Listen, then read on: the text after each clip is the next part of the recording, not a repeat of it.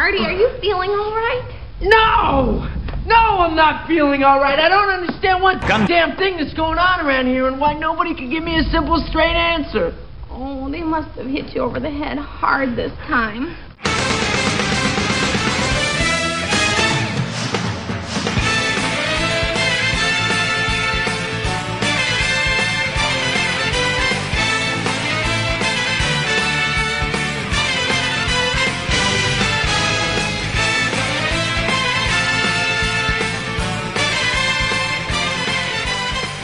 Hey everybody, welcome to Gundam at MAHQ, episode 54. This is uh, Chris, back from uh, two episode hiatus uh, on vacation, and uh, I'm joined by uh, my regular minions. Minions, huh? Yeah, minions. Who, who's this on you the ain't, mic? You ain't ever getting, you ain't ever getting rid of me, whether you like it or not. Who, who, who's this guy talking? Who, uh, did, you, did, did you by any chance um, that when you opened up your luggage once you landed in Europe, did uh, did the troll did he pop out, Oh, or did you leave him at your home while you were gone, I think, uh, I think he was seized by TSA customs or did or did and he dragged move- off, dragged off uh, for uh, extraordinary rendition. tasered endlessly. Don't tase me, bro. site. Nice. Don't tase me. Don't tase me, bro. I'm just a hater. Just hating, Just hating. trolling and hating. That's what I do. Nice. I'm glad to see he's in good hands. I'm sure he is. No, did, did you meet any men's men over there in uh, in, uh, in in Europe? Is it was it like uh, a big like uh, Legend of Galactic Heroes Fest when you walked up to a, a German person and their name just appeared below them? You know, I was very thin air. disappointed that when, when people approached me and spoke to me in German, their name did not appear uh, in in midair beneath What? them. Oh damn! I was totally How- expecting that. How could you how could you uh, function then? I mean, you're so used to it. See, uh, the, the thing is, um, the entire economy is based upon beers. Oh, okay. So you you say, I'll, I'll give you two beers for a sausage. oh, okay. No, not really. but it, it may the economy may be running that way soon, given the way the euro's looking these days. So Market value. Yikes. beer bartering, Yeah. like good old feudal times. Yeah, you had you had the, quite the quite the drink, drinking um adventure too, man. From what I remember, um seeing bits and pieces of, man. Oh, that? you have no idea. How's that German beer compared to that watered down American beer, man? How is it? Did? Man. As hell. Oh, it's delicious. Woo, did it knock you out? Oh, I did have this one that was in. It came in a, a one liter mug. Ooh. Nice. Yeah. One liter, huh? Did And you, even though I even though I had it with dinner, it did make me tipsy, and uh, I could have gone for another liter. did you drink out of any steins, man? Oh, I bought one, son. Man, that's what I'm talking about, man. You don't leave Germany without one. You No, don't. Well played, sir. Well played. So, um, since we're we're here on a, a, a beer dam, uh, what are we talking about today? Well, it's it's appropriate that we were just talking about alcohol because uh, we'll be we'll be covering both Iron Man movies. Both Iron Man movies, but we I- already covered the first Iron Man movie. I know, but Oh, some man. people are saying they can't hear it, so um, we uh, we remastered Obviously, it. obviously, We- the problem is with their systems. Yeah, we, we found the master tapes and we remastered it for high definition audio. It couldn't be that soul, bro. Couldn't be that. it couldn't So- be us. So we'll be doing the uh, the Iron Man ex- uh, centric uh, episode. So All actually- right, it's it's uh, it's Tony Stark Day. Get your beers out. Well, actually, for him, it's like Scotch. Oh. but, but Hey, anything anything Day. goes. Anything goes when you're in when you're in for a fix. oh yeah, when you need it bad, it's you know rubbing alcohol will work. So or mouthwash, but so Delicious. mm. So, um, without wasting any further time, let's uh, jump to uh, Sam Donaldson at the uh, breaking news desk. where is he? The world world news tonight. Welcome to Gundam News. I'm your host, Neo. Well, got some good articles here from uh, some of our posters, and once again, I always thank everyone for uh, up, you know for submitting articles, and uh, just continue to do that. And, and if you haven't um, and you'd like to, just go to the Neo's listener submitted news thread and the Gundam uh, forum in the Mecha Talk uh, forum. So, um, but the first one is, and and I'm sure this will trickle down to us, uh, but it won't. We probably won't get as much as what the Japanese are getting. I, I hope we do. Um, but uh, this is from Trickle down what the BP oil. No, no, not that. No, this is from Japan, not Brit- Britain. So, Oh But um, this is from one of our posters, Nasty Nate, and off the CosmicEra.com news blog. There's they are now going to do the complete DVD box of Gundam 00 in Japan. Will Be released on the 27th. It'll have 10 discs. There's a bonus disc, a booklet, and next summer's movies liner notes. So that'll be kind of cool. What? Um, I'm still waiting for the blue mat, uh, or the blue mat, but the Blu-ray version of this because that's why I've held off of um, buying 00. Is I'd like to have the Blu-ray. uh, Well, we're never getting that. And if I may complain about Bandai, um, you know that they released season one in like three little mini collections. Mhm. Yeah. Well, unfortunately, with season two, which they of course did delay, the way Bandai delays everything they release these days, they decided to uh, do season two in four releases, Oh, awesome! just like they did with Code Geass R2. Nice. Well done. So now it's gonna cost you more, and you're gonna wait longer to get your uh, DVDs if that is what you so desire. Goodness. So what comes out first, season two of Double O or Unicorn? Second episode of Unicorn. Well, the the season two finally is coming out, but uh, it's going to take longer because you have to factor in your typical one month Bandai delay from when they always say they're going to release something, plus the fact that now it's four sets instead of three. Or the, and and let's not forget the unforeseen manufacturing error that'll uh, happen some way somehow. Yep. somehow you'll you'll put it in the DVD player and it'll spit it back out at you or something. So So we won't be seeing that DVD box set in America then um for um for another two three years then. we'll probably see it, but you won't get all the cool stuff they got in there. It's kind of cool that they're putting some liner notes uh, for the movie and uh, a booklet. I'm wondering, you know, the booklets are always kind of good because they give you all the information and stuff. I wonder what they have on the bonus DVDs. I mean, is it's you know, wow, backstage when they're recording the audio. Ooh, cool. Uh, that guy looks nothing like Setsuna. So, but uh, thank you, Mr. Nasty Nate. Um, our second one is from the Foul Sorceress, and remember the uh, the Char phone? Yeah, yeah, man. Well, there's something just as good, but not as good as the Char phone that's coming out, and this comes from the Foul Sorceress. He got this off the Ni- Nikon blog spot, and there is going to be a limited. Uh, there's going to be a phone uh, of the RX 78-2. Oh, come on. and it's going to also come with a one 100 um, metal frame of Aw. the thing. So it looks pretty cool, though. I mean, you, you look at it, and it's all um, it's all kind of decked out here. And unfortunately, everything's in Japanese, so I can't read it. So I know I phone. should be able to read Japanese, but Will my cell phone provider be carrying it? No. no, not if it's um, Disappointment yeah. sets in. And and remember when uh, and I just like to thank Mr. Foul Sorceress for that one. And remember when we had um we that declaration, what was it? It was no new Gundam in 2009, right? Or 2010. Yeah. Uh well, uh, according and I got this from a new poster, Aaron um, 0086 on the Nikon blogspot. There's going to be a mysterious new Gundam project that began um, and there's there's a totally new website that they're basically it's just a page that says 518 2010 Tuesday. So what was that? Do you even know what that was, Chris? That was uh, the first Oh. ever Gunpla anime. Okay, Oh. That, That's uh, right. A couple of kids building Gundams, and you know shenanigans happen. did you see Nice. it? I did. Was it interesting, or is it Uh, about as interesting as your description was? I don't know. I mean, uh, it's something to watch. So We got to get An- Andres on the show to review it, man. Maybe maybe I'll watch it for the lulls. I don't know. I'm surprised. You know, it surprised me that it took 30 years to make uh, a Gunpla anime. Yeah, because there was a, a, a there's been a long well I wouldn't say long running, but in the early '80s there was a, a manga Yeah. that uh, covered about Gunpla, and I'm trying to remember what it's called now, but but uh, Gunpla Plastic- Kyoshiro. Yeah, exactly. and um, I, you figured that you know they would have made an anime of that sometime in between now and, and then and today. So Well, they're, they're it's overdue. They're breaking new grounds in 2010. We Oh, had the first uh, the first OVA taken from a novel, and now we have the first Gunpla um, show. It's So- like the '80s all over again, dude, with a cartoon based around a toy line, man. Nice. But hasn't it always been that way? Throwback, man. Take me back. I guess it has been that way. Just just just just not as overt sometimes. Just not as blatantly obvious as the summer round.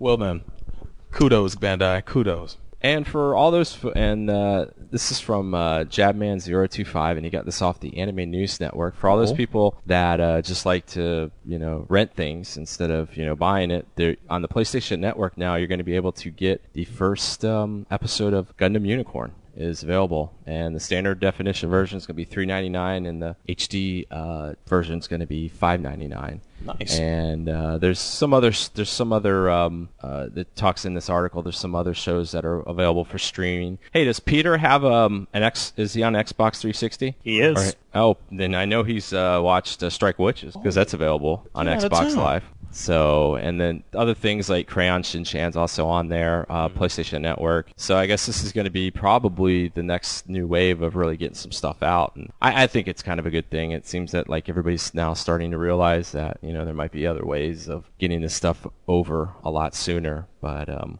you know, so definitely check that out because I know um, Funimation's got a lot of titles on iTunes and all that too. So. But I'd just like to thank Mr. Jabman for his submissions. And like I said, anybody out there that has um, article, you know, uh, posted on the news listener submitted news articles thread in the uh, Mecha Talk forum. So uh, I will put this over to Chris for uh, I'm what's probably a very heavy mailbag Oh, that he came back to. A lot, lot of stuff hanging out your mailbox, I would imagine, right? Uh, you could say that in a manner of speaking. So our first question comes from uh, Bertman or Bertman, not sure which, and um, he says, uh, referring to uh, special number eight, that um, you recapped quite a bit of various Gundam deaths. Death by asteroid, hilarious. I loved it, but it got me to thinking: what is the most gruesome mecha anime death scene? I'm sure the little girl's head being blown off by bazooka and Space Runaway Ideon is in there, but what else? Also, I have a question. If we want to send something via snail mail to the hosts for Gundam, do you have a P.O. box or something? So, to the first, well, I'll get the second question out of the way first. Uh, no, we don't have a P.O. box that you can send something to us, and uh, you know, for obvious reasons, we're not going to give out our home addresses. So, sorry. but it, it it it could be something that we um get in the future, and if we do, we'll definitely mention it in whatever episode we Stock um, that the comes up UPS around that store, time. So, for uh, this question number one about um, most gruesome mecha anime death scene, why don't we uh, have Solbro answer that one first on the Wow, spot? On the spot, huh? Um, the most gruesome that I that, that you know, it, it's what comes to my mind first, and I think the um the microwaving at uh at Alaska in the Seed uh, in the original Mobile Suit Gundam Seed still comes out to me as some of the worst deaths I've ever seen. Just it, it- as quick as they were, just to see people's bodies explode because of microwaves, because of all the radiation. Popping like Red and Bo- Orville, Orville oh. Redenbacher's popcorn. Oh my gosh! It was like, wow, that is Once you pop, suddenly you can't violent. stop. And you know, I didn't expect that much violence in Seed, but you know, you know, Seed had a lot. Uh, that, that, that's one of the things in that series that You, you, thought know, this definitely was, has. a, this was a teen, do- dr- teen drama masquerading as a mech show. Oh man, You they got wrong. they got raw dog in that show, and um, that was that was pretty vile. But um, Neo, what would you what would you consider a pretty bad death? Um, a lot of the deaths in a day on outside of the girl getting her head blown off, um, the you know the basically all of the main, especially uh, what uh, Karala, she gets shot, she gets killed, um, and the what was the guy that um, the guy that defected, Chris? The Gije. Gije. His was pretty nasty too, but I'd have to say the cake was in Megazone 23, that second one. Oh. Those tentacles with the captain when it just got real Oh, hen- yeah, that was when it- pretty nasty. I'm when ashamed it got of real myself. hentai and, and kind of 80s ultra violence just really went through there. That one still shocks me to this day. Thank you. Because, you know, in a lot of mecha, a lot of mecha um, animes, we just see a lot of people, you know, they just vaporize. So it's it's not as much. These people are just kind of pulled apart. Mm-hmm. So that that's one that kind of shocks me. Uh, in a Gundam show, um, probably old boy in the beginning of Zeta, the one that gets kind of blown up. He's like a, a nameless gym, uh, GM pilot, like at the beginning, and it was like they s- just showed extra detail of like the guy just exploding and rip, being ripped apart in his cockpit. I think it was the guy that bounced off the the uh, the floor of Green Noa when Char was in there. So that one was pretty bad. So, but what about you, Chris? Not uh, not quite mecha, but uh, at some points in Legend of the Galactic Heroes, there's um, a lot of uh, red shirt deaths. They're Oh. pretty gruesome. People being immolated, uh, people being like cut in half and crawling along the floor. uh, people like trying to stuff their intestines back inside their body. the one guy that gets um, fra- uh, flash fried against trying to open up the bl- uh, the bulkhead. Yeah. Like, it just gets flash fried and his body's just stuck to the bulkhead. Ugh. Yeah, that's that's that's pretty freaking nasty. Yeah, the dude crawling was bad. And it's also nasty because um, they had some pretty bloody deaths before that, but just at this one point, like in like the, the 40s or 50s, suddenly this whole wave of gruesome deaths just appears. It's like, what the hell? Yeah. So that, that one's pretty. in typical Galactic Heroes fashion, everything was so detailed, too. Yeah. So And um, this next question uh, is directed at only one third of us, so it should take uh, two thirds less time to answer. Is that so? Yes, presumably so. All right. So uh, this this one comes from uh, JCN Casval seventy six, and uh, he says, "Here's my question for Neo. What is your issue with RahXephon that you have disliked so much? By the way, before you answer this question, here's a list about this series for you to think about. Number one." RahXephon is made by Studio Bones, the same studio that brought us FMA and Wolf's Rain. Number two, according to the director, RahXephon is supposed to be the modern day Raideen. Number three, not all anime reviews claimed RahXephon a clone of Evangelion. Number four, RahXephon uses more elements from Megazone than Evangelion. Number five, RahXephon borrows elements from other shows like Escaflowne and Dual Parallel Trouble Adventures. And number six, RahXephon adds various cultural and mythical references into this series. Granted that the director concurred some parts of the argument that current state in anime that the focus leans towards making safe remakes and creating new ones. Still, I believe RahXephon is a better series than you claimed. Please, car- please clarify why your dislike toward that show. Thank you. Well, based on his his bullet points and his comments, and this this is what I would say. Some people like things, some people don't, and I don't like RahXephon. So, um, you know, if you like it, great, that's great, you know. But if and I respect that, but I don't like it, so people should respect that too. And if there ever comes a point when uh, we go down uh, that we review RahXephon, which I think is something that we do have on one of our lists that we'll do sometime in the future. I don't know how sooner or later we'll be doing it. Mm-hmm. Then you'll get our an- your answer then. Oh, So and you you really don't help your point by bringing up uh, Wolf's Rain or um, I don't know what that's got uh, to do with anything. Uh, uh, Wolf's Rain or FMA because uh, Neo wasn't fans of the, both either of those series. Ah, Wolf's Rain I liked until the end. Yeah. I, I didn't like that ending. Yeah, And and FMA you just weren't on board at all. yeah, I, I mean, just We'll just be honest. Well, just because I'm not, you know, c- crowning it the the greatest end all be all and, and all that. Maybe that, you know, that's that's the thing. But you know, that's that's what it is. I mean, some people like it, some people don't. So All right, and uh, our last question comes from our pal Vent Noir.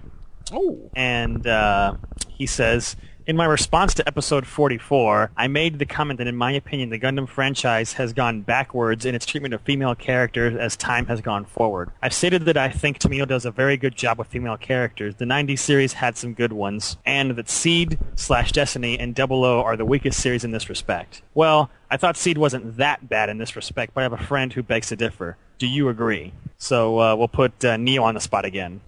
so going backwards, meaning that they're not as prominent or not as part of the. I guess I would the, guess um, uh, story. probably in in depiction of Um, I would kind of agree with that. I, I think you know you saw, especially with the uh, the end of Tomino's run, more and more women being the frontline pilots and stuff. We, I mean, let's be honest, you didn't see that much in you know, especially when he's talking about Seed uh, and Double O. I mean, outside of Soma Peries. Um, I really can't remember in those few little uh, innovator girls. Um, I don't really see that many, um, you know, female pilots. Um, in terms of the story, though, I do see a lot of the women being in, in different positions. Um, we see that in Double O. I mean, basically all of the people on the Ptolemaeus were all women um, in both seasons. Um, you know, Sumeragi was the commander and you know you had Felt and Christina, and you know you had a, you had a lot of that going in there. But um, that's what he's going by the pilot route. I would say, yeah, I think they have. I mean, um, especially for Seed Destiny, the most embarrassing thing is having Lunamaria, and they gave her a Gundam. I mean, that really shamed Gundam in its essence. But um, I, I would agree with that uh, pilot wise, but I think story wise, maybe not as much because uh, even in Double O, you saw um, Kati. Uh, you know, she was one of the main commanders. Right. Um, so you had a lot of that there, but uh, definitely pilot wise, I think there's a. lo- It does seem like they're going back in time a little bit. So to the, I mean, because you just don't have that many. Okay, Solbro. I mean, if you if you remove uh, Destiny from the equation, then Cagalli had potential. but Destiny completely wrote that off. Um, before that, though, I gotta say, um, the last uh, Gundam series to come out that had really strong female pilots and leads was Turn A, and um, and that was Tomino driven. So I I, I kind of gotta agree with them until we get another series where we have a character like Sochie or Emma Sheen or or even um. Well, you can never R- replace a Reccoa. machine. I, I'm just saying. I'm, I'm hey, it just, that she's she's like the, the, the patron saint of female pilots to me. But whatever. I, Uh, the- the- emphasis, emphasis, yours. Hey, I mean- me. To me, M E. For you and only you. Hey, well, I'm sorry for you, but um, I, I I know there's other people out there that agree with me. But hey, you know, I, I, I gotta I gotta say that he's right. Um, I gotta say that um, his observations on point. Hopefully, that'll change in the near future. Well, um, I don't agree with um, with Vent Noir, but before I get into why I don't, I Okay. think we need to frame this properly. Okay. Uh, I wouldn't say, I wouldn't say it's it's it's an example of that the question is is an example of cultural imperialism, but it um, I think it approaches the issue the wrong way because we have to keep in mind um, Japan has very different attitudes Yeah. towards um, women than uh, we do in the West, and Certainly. even though things have changed, they're still, uh, in my view, more backwards over there when it Yeah. comes to uh, treating women equally, equally, especially uh, in the workplace. Right. So uh, let's keep in mind that you know all the anime you see coming out of Japan, it's made by the Japanese for the Japanese. It's not made for us and our attitudes and our beliefs. Very true. So you know to talk about you know strong female characters or not in anime, it's not to say that you can't do that, but you have to understand that it's not made for people who have the belief system about women's rights and equality for women that we do in America.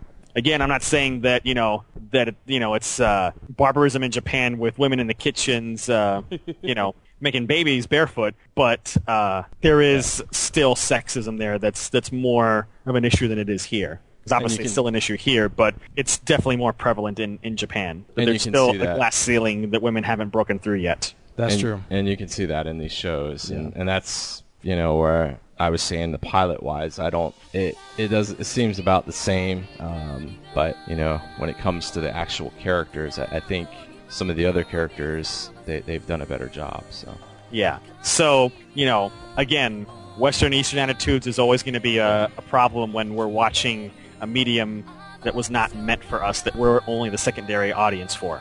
Mhm.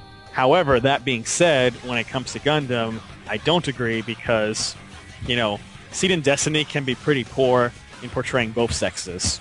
Right. You know, uh, Cagalli was a good character in Seed, but then she got ruined in Destiny. yes, sir. Um, you know, Athrun was a good character in Seed, but then he got wussified completely in Destiny. And basically got stuck in a hamster wheel of character development, just spinning the same thing over and over again. Uh, Shin went crazy by the end of Destiny. Ooh. Ray went crazy by the end of Destiny. Uh, Talia was actually a very uh, reasonable and grounded character until she went crazy at the end and decided to, uh, you know, just run away from her ship and, you know, die with Durandal for no reason and, and abandon the child. So I think Seed is just pretty bad with both sexes. Double O is not perfect, but uh, you know you've got a lot of prominent women in that Yeah. show. Yeah. You have, um, you know, Mannequin is the commander of um, you know a lot of the anti-Gundam activity, and she rises up through the ranks pretty highly. You know, and she is no nonsense, and she does you know what she thinks is right, and she doesn't mess around. So I would say she's a good example of, of a strong female character from Double O. Um, you know, Captain Jiggles, she's uh, she's not perfect, but uh, you know she is a good character in that um, you know she has these personal issues regarding uh, you know her boyfriend and, and that she uses uh, the booze as a clutch, a la Tony Stark Yeah. crutch for um, you know her personal problems. But she eventually gets over that, and you know she always comes up with you know a good strategy to fight against pretty equally matched opponents like uh, like Katie and Smirnoff. Then of course there's the issue of Soma Peries, but you know, you know all this weirdness about double personalities and all that. So we already talked about that enough in in uh, reviewing Double O. I'm not getting into that again. But uh, you know, and now we got Unicorn, which only one episode is not quite enough. Hard to say with that. Yeah. Yeah, not quite enough to make any judgment. But um, on general, I would I would not agree with uh, with the opinion that uh, Gundam is going backwards. Well said, Chris. Well said. So with that, that wraps up this uh, episode's installment of the mailbag, and we're going to take a quick break, but we'll be right back to discuss the first Iron Man movie. You're listening to Gundam at MAHQ. God damn it, Lorraine! Do you know how much perfectly good dough I've blown on this no good kid of yours, huh? On all three of them? Hello, this is Baku Alsu. Hey, this is Elvin Blaze Hey, everybody, this is Mikhail from the uh, RRFTP podcast and uh, Row Row Fight the Power. We're here to uh, tell you about a podcast we have started. Uh, it is where us, your hosts, and most likely Saber will be here and we will talk about your news or whatever we deem we wish to talk about from the everyday to the uh, obscure. So check us out at rrftppodcast.blogspot.com. And uh, this is how we fight the power. Fight the power! I'll admit though, the girl uh, Jessie, she was pretty damn hot. Everyone wanted to get into her pants back. You say so, buddy. That anime, it should be buried and it should never come out again. Yeah, I'm- I I'm- swear to fucking god, this anime is pure sh- And people were looking at me, and one girl actually came up to me and said, What's a bankai? I was very, very tempted to say my penis.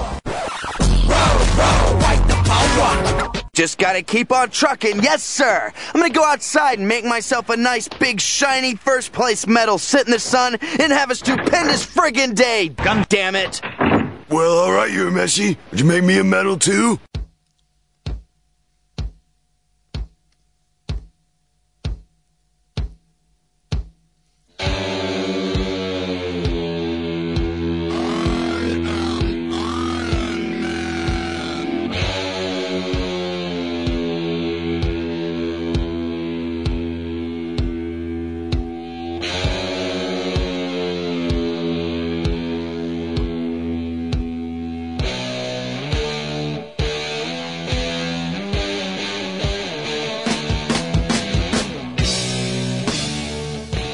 This segment of Gundam at MAHQ is brought to you by GoDaddy.com. All right, everyone, welcome back to uh, Gundam at MAHQ. This is one of your hosts, Neo, and uh, in today's uh, segment, we're going to be talking about the 2008 uh, hit comic book movie Iron Man.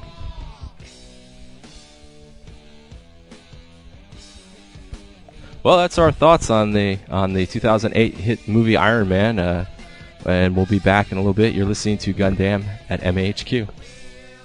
Just joking. we had to do it one more time.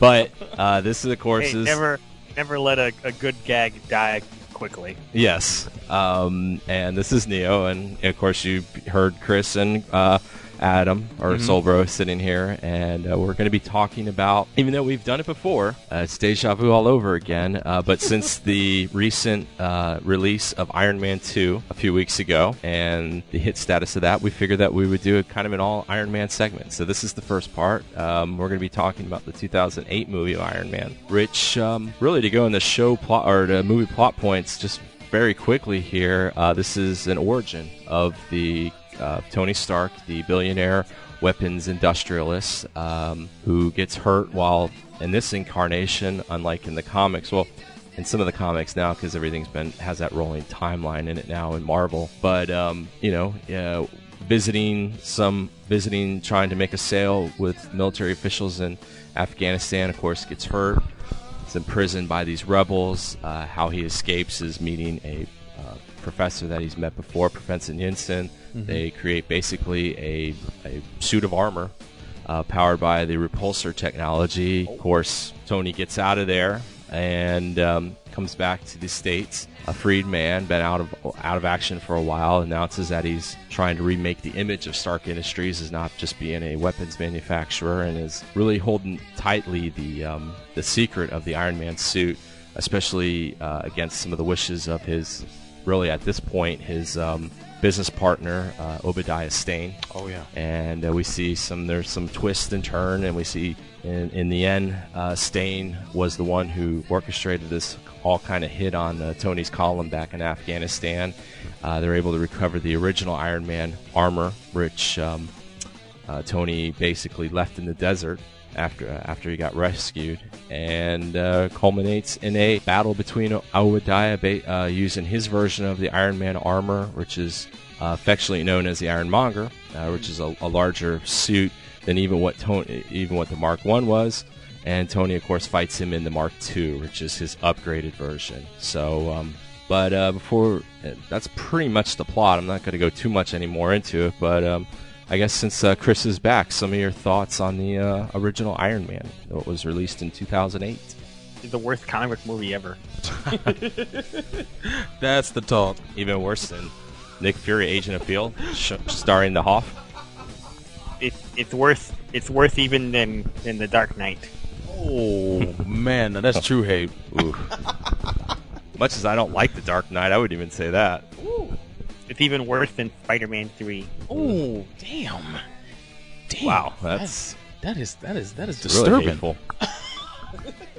well, now what- now that that annoying guy is gone, uh, killed maybe him, we can, yeah, just stabbed him. To give our thoughts on on Iron Man without being uh, cursed and knock knock on wood. I got go. I got both fingers crossed.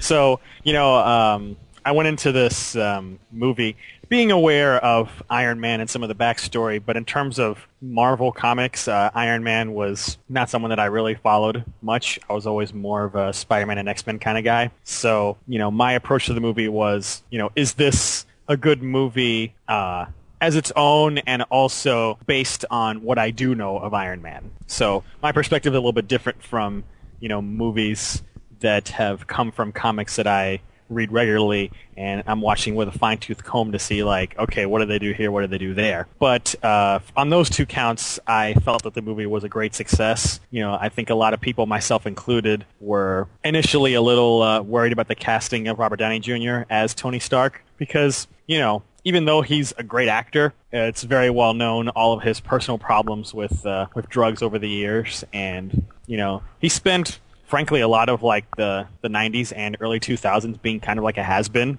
Mm-hmm. And it ju- he just seemed like one of these sad Hollywood tales that would just not end well. Of you know someone who's very gifted throwing everything away because of alcohol and drugs. Yeah. So, given that background, I thought, mm, is this the guy you want to have for like a major tentpole, you know, comic book action movie? But then once that first trailer actually came out showing him, it's like, good God, this man is perfect for this role. what what what better way to portray an alcoholic, a raging alcoholic with all the talent of the world, than by a raging alcoholic, former alcoholic with all the talent, Talent of in the the world? world. Pretty much, you know, the you know what what I thought would be the greatest liability instead became one of the greatest assets.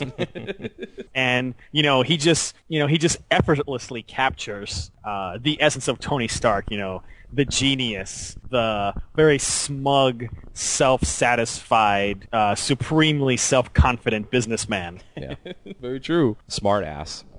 Yeah, I mean, to Definitely everyone. To everyone, yes. You know, uh, a guy who just, you know, goes through life at 200 miles an hour with little care for, you know, anything beyond what he enjoys doing. And he certainly captures that, uh, that naivete that, that, that, um, you know, that comes with, you know, being a, a gifted playboy who, you know, has this giant company and is involved in selling weapons all over the world, but doesn't really worry about, you know, some of the small details like, hey, you know, maybe our weapons are ending up in places where they shouldn't be. Yeah, and, and or the consequences of those weapons. And the consequences of, of those weapons. because we see in the movie, just uh, just like in the comics, he is actually injured uh, By his own weapon. By his own weapon. Yep. And uh, you know, and that's the whole basis of pretty much why he creates the suit and uses the you know has the artificial. Uh, well, it's not artificial heart in this, but it's more of a art, a magnet to keep those shards coming into his uh, into his heart. So This is an intelligent thing- to um to do for um I guess to to, to show the the reason why he needs the arc reactor,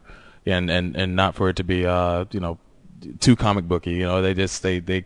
Well, they that tried to was make it the reason in the comic book too. It's just, Oh, was it really? Yeah, Oh, it's just in the. I mean, the the the I unlike Chris, I've always been a Iron Man fan. I still read the comic now. I, but um, you know, in the original, like Volume One, uh, it was Vietnam, Yeah. and it was shrapnel from.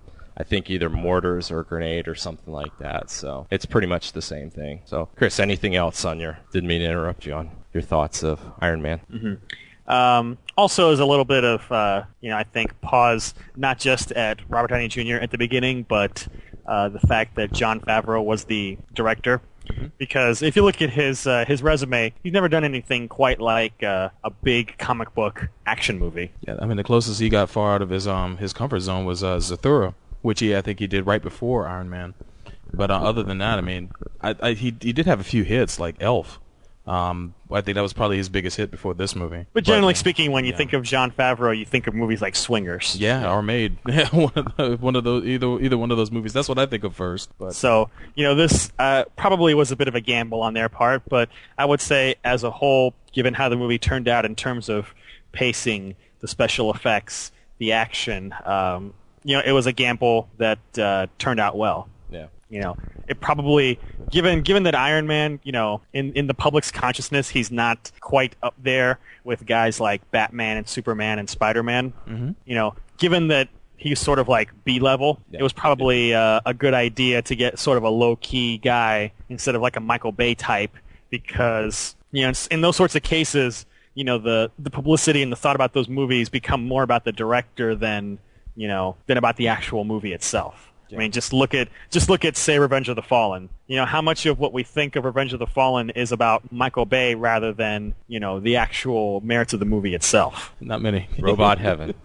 So, you know, Jon Favreau, he's obviously he's in the movie as Happy Hogan, but Mm-hmm. in a sense, he kind of just hides behind the camera and lets you know the movie do the talking for itself. And you know, because this movie was such a big hit, far beyond what uh, Marvel Studios was expecting, especially since this was their first movie producing themselves, Mm-hmm. it kind of elevated Iron Man to a much higher level of public consciousness Oh yeah. than he had been before because like many other Marvel heroes, uh, you know, Iron Man's movie was in development hell for many, many, many years. Oh yeah. I mean, as far back as like the 90s, they were trying to make one of these movies and, you know, stumbled for the same reasons that a lot of these others did up until, you know, the first X-Men movie kind of opened the door for all these comic book movies. Yeah. So I really enjoyed the first movie overall. There's a lot of a lot of good comedy. There's it's very easy to spot in action movies uh, comedy that's just really lame and just falls flat. Right. But it all works in uh, in this movie because you know Robert Downey Jr. is just such a charismatic guy. You know, you just really believe that he is Tony Stark. You know, he just makes that role come alive and.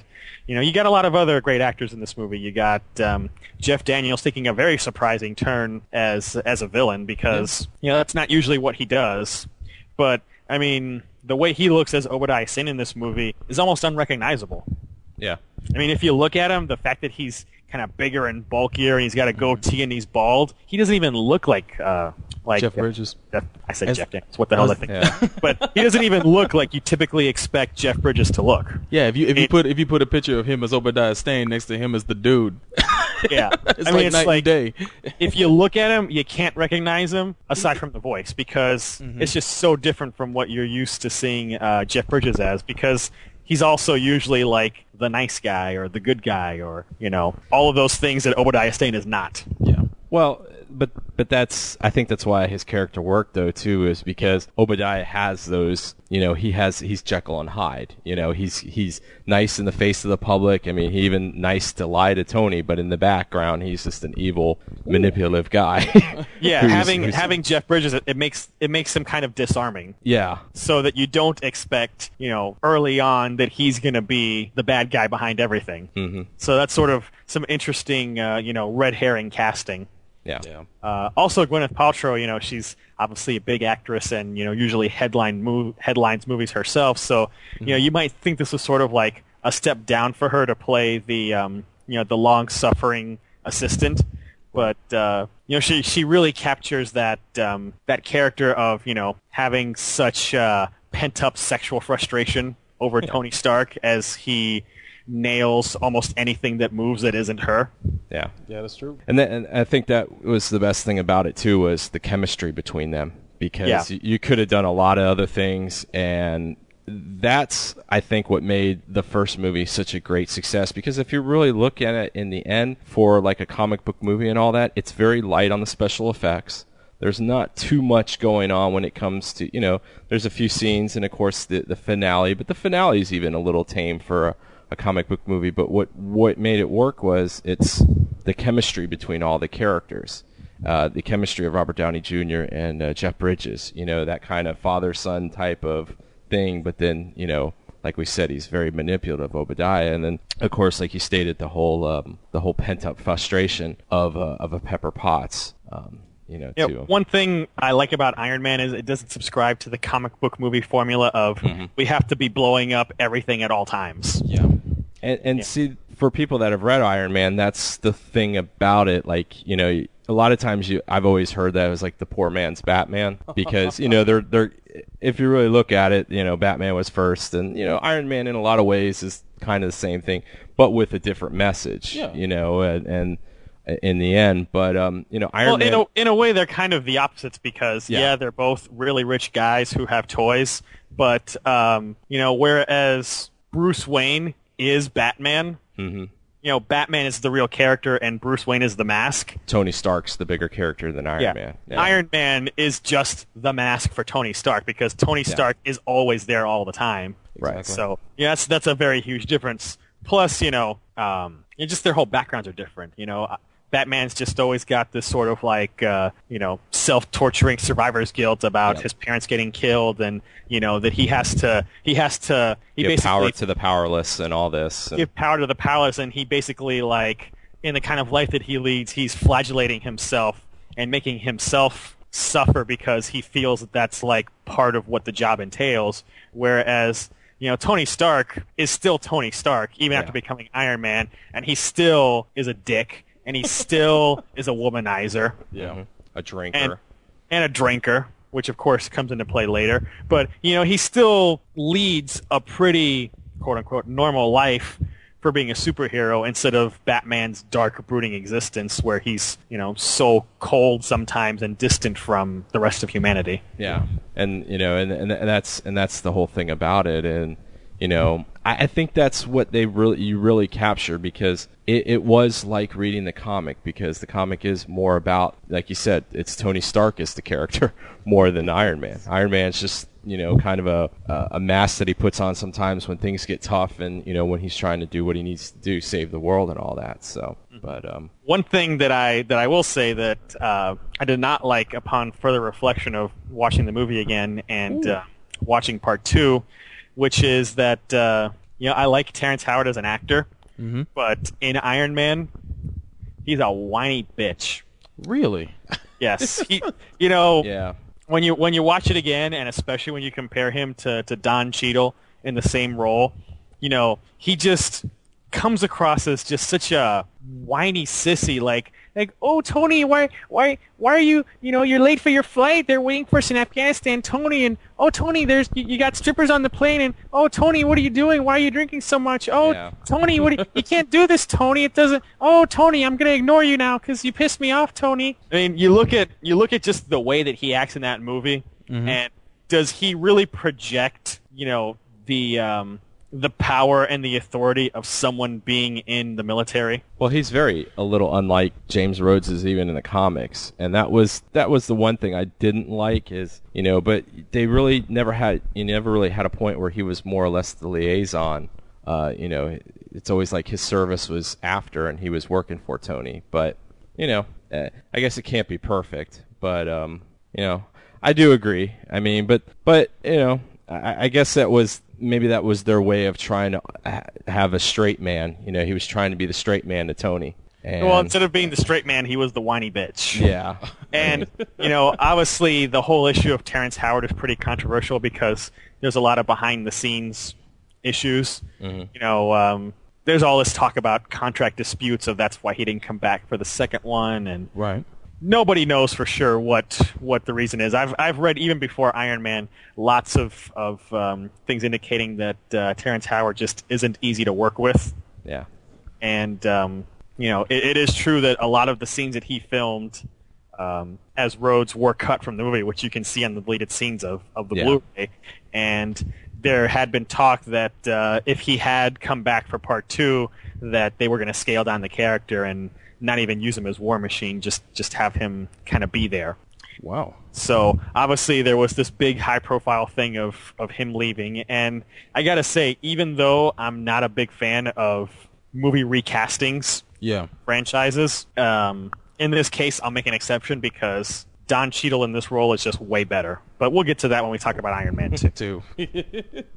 So yeah, for me, uh, it didn't didn't really it didn't really bother me the first time I saw it in the theater because it was just sort of like you know you're taking in the whole spectacle of all these things happening and Yeah. you know some details you just don't notice. But then going back and seeing it again recently and then comparing it to Iron Man 2, it's very apparent. Yeah. Mm-hmm. Yeah. So you know I do like him in other movies, but he just was not a fit for for that role in that movie. Soul And- Bro. Oh, I'm sorry. Oh, go, oh, go ahead. That's Go it. ahead. That's it. I, I just personally, if it could have happened another way, I would have preferred if Don Cheadle had been cast in the first movie and that he'd been in both.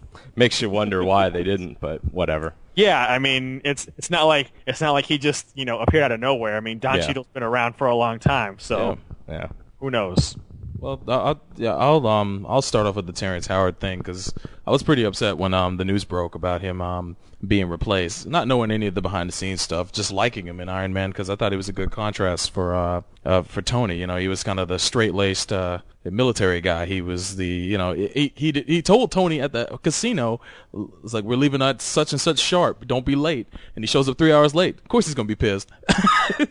but I mean, Yeah, I but, mean, he's, it- but he's it- just so whiny about it. but I mean, that's Terrence Howard, man. He's kind of laid back, but at the same time, his delivery may have come off a little whiny. But I did like the, I did like some moments with him in the movie, like when they got drunk on the plane and he's wilding out on Tony about you know about the how how, how serious is, he is about the military, and you know those ba- the back and forth moments they had in this movie, I thought were pretty good. I think that they both are pretty gifted improvisers, and uh, the thing I love about the first movie is there's a lot of improvisation going on, and that's one of um Jon Favreau's strengths with a lot of his movies is there's a lot of improv in his movies and this movie seems like an action comedy to me and he really took advantage of that with his actors and I think that they had a pretty good back and forth between each other. Now if there were some behind the scenes stuff going on, I, I know that Howard was the most paid actor in the first movie because you know yes, they, he they was ha- the first person cast. they had they had to pay Downey pretty little because the studio didn't want to back the movie because um I, I wouldn't say wanted didn't want to back the movie but any movie that Downey was in up to that point had to have a pretty high um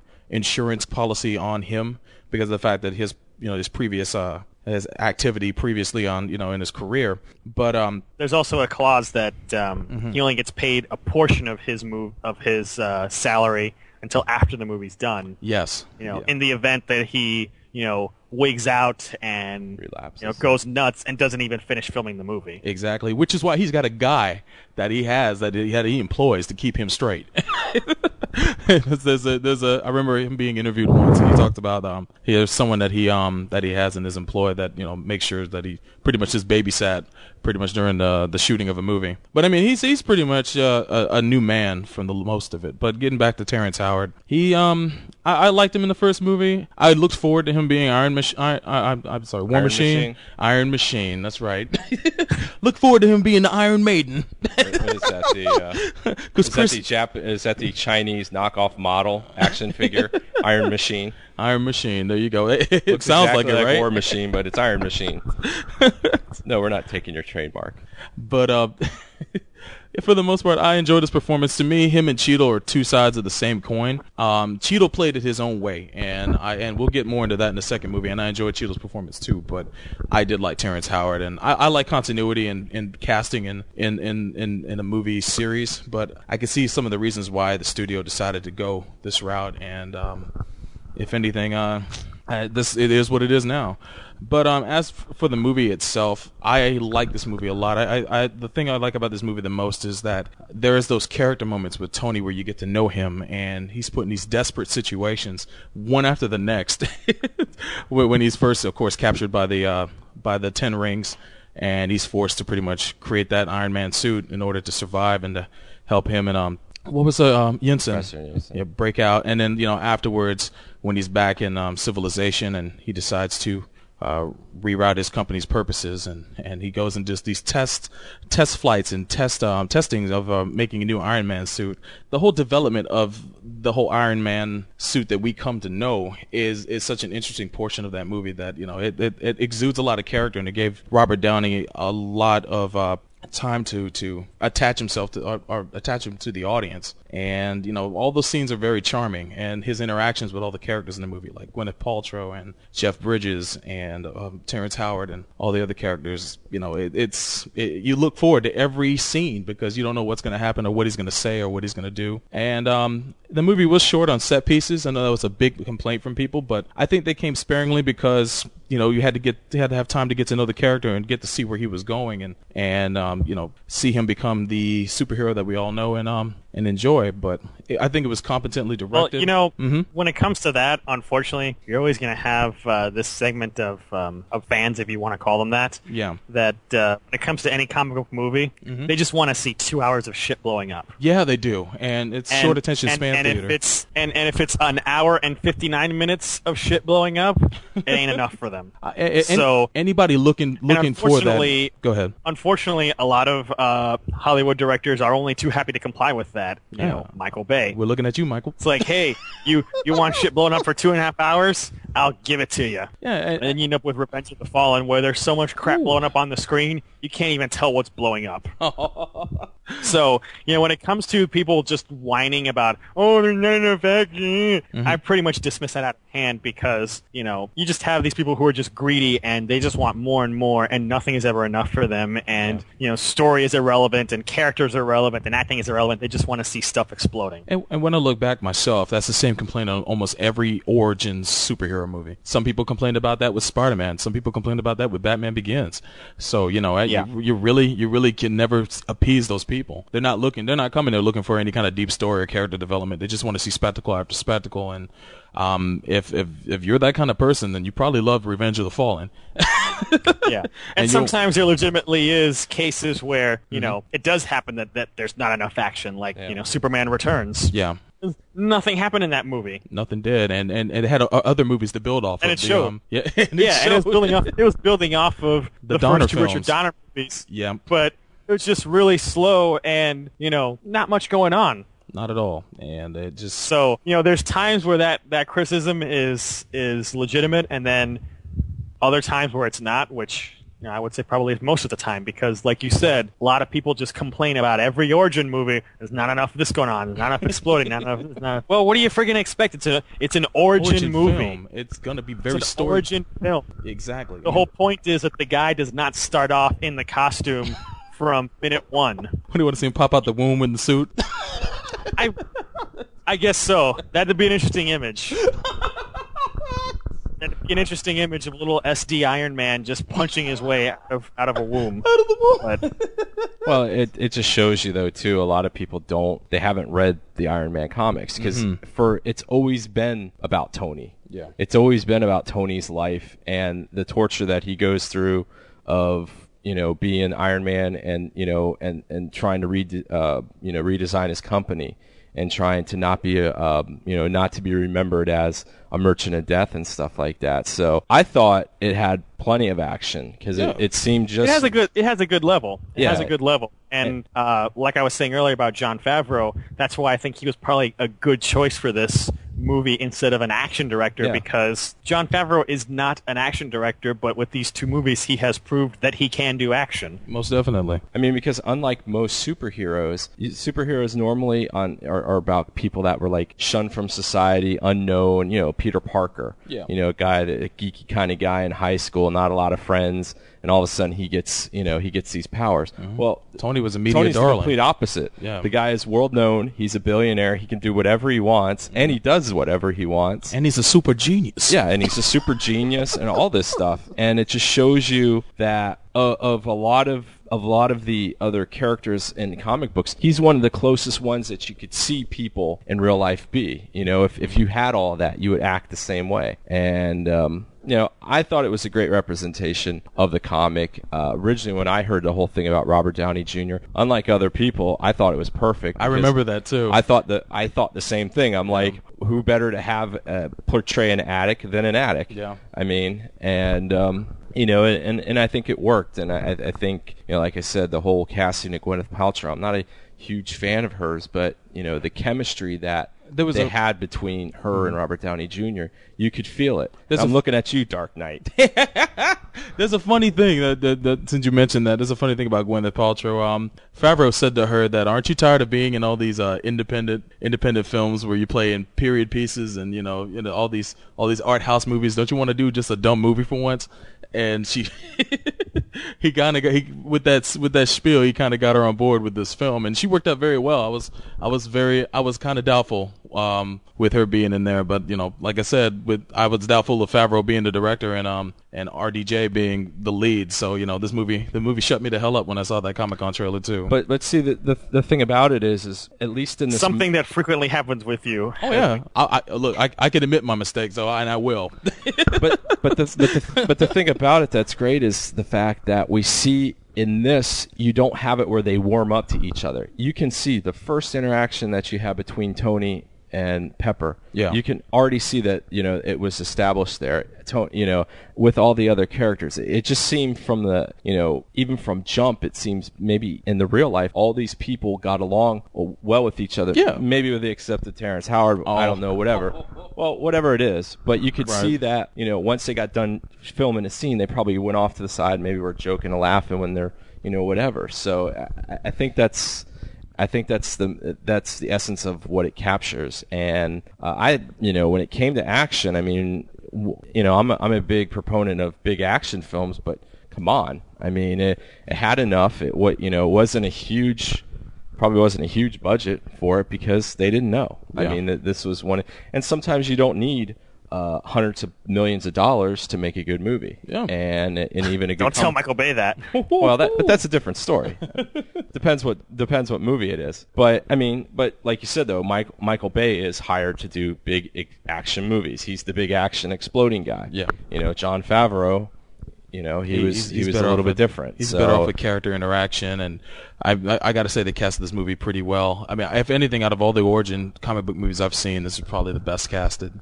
And um, you're right. I mean, Favreau can play it down, as opposed to um, Michael Bay, who you know he's got to have that spectacle of the explosion and, and the set piece. And, But and- but the but the other thing too is you know Tony is you know like like you stated Tony is a dick. Tony is a smartass. you know he he knows he's got all the money. He knows he's the most brilliant man in the room. Right. And he doesn't he he doesn't have a problem letting people forget you know to tell them that you know don't forget I'm the most I got all the money. Don't forget I'm the brightest one here. And they conveyed that, and they conveyed the other thing of Iron Man that's always been a, a constant thing is Iron Man's stories are usually, usually um, somehow it's all about corporate espionage and sabotage. Yep. And all those stories are somehow tied to that uh, for the most part. Most of his villains are, you know, because of rival companies or rival CEOs and stuff like that. And, and they captured that. And they captured that with Obadiah. But, um, you know, anything else on uh, the first Iron Man before we uh, complete this segment? Well, we we can't uh, talk about this movie without talking about Nick Fury. oh, that's true. man. The, the, the two minute thing at the end. But uh, you know, for those who are not familiar with um, you know the, what the big deal is about Samuel L. Jackson as Nick Fury, uh, you know, very quickly when uh, when alt- when um, Marvel was rolling out its Ultimate line of comic books about ten years ago, you know, they changed uh, Nick Fury from being an old white dude to a guy who looks exactly like Samuel L. Jackson. Spot to on. The, to the point that I believe they actually did have to get his permission uh, to use a likeness because you look at Nick Fury in any of uh, the Ultimate Ultimate comic. Comics, Yeah. even as far back as 10 years ago, it's frickin' Samuel L. Jackson with an eye patch and a trench coat. There's just no doubt about it. When I first saw him in Ultimate Spider-Man and X-Men, I was like, "That's Samuel L. Jackson." Yeah, I mean, you know, usually sometimes you can see in, in comics books, uh, you know, characters who resemble Mm-hmm. an actor or someone, but never to this level as uh, Nick Fury in the Ultimate line did.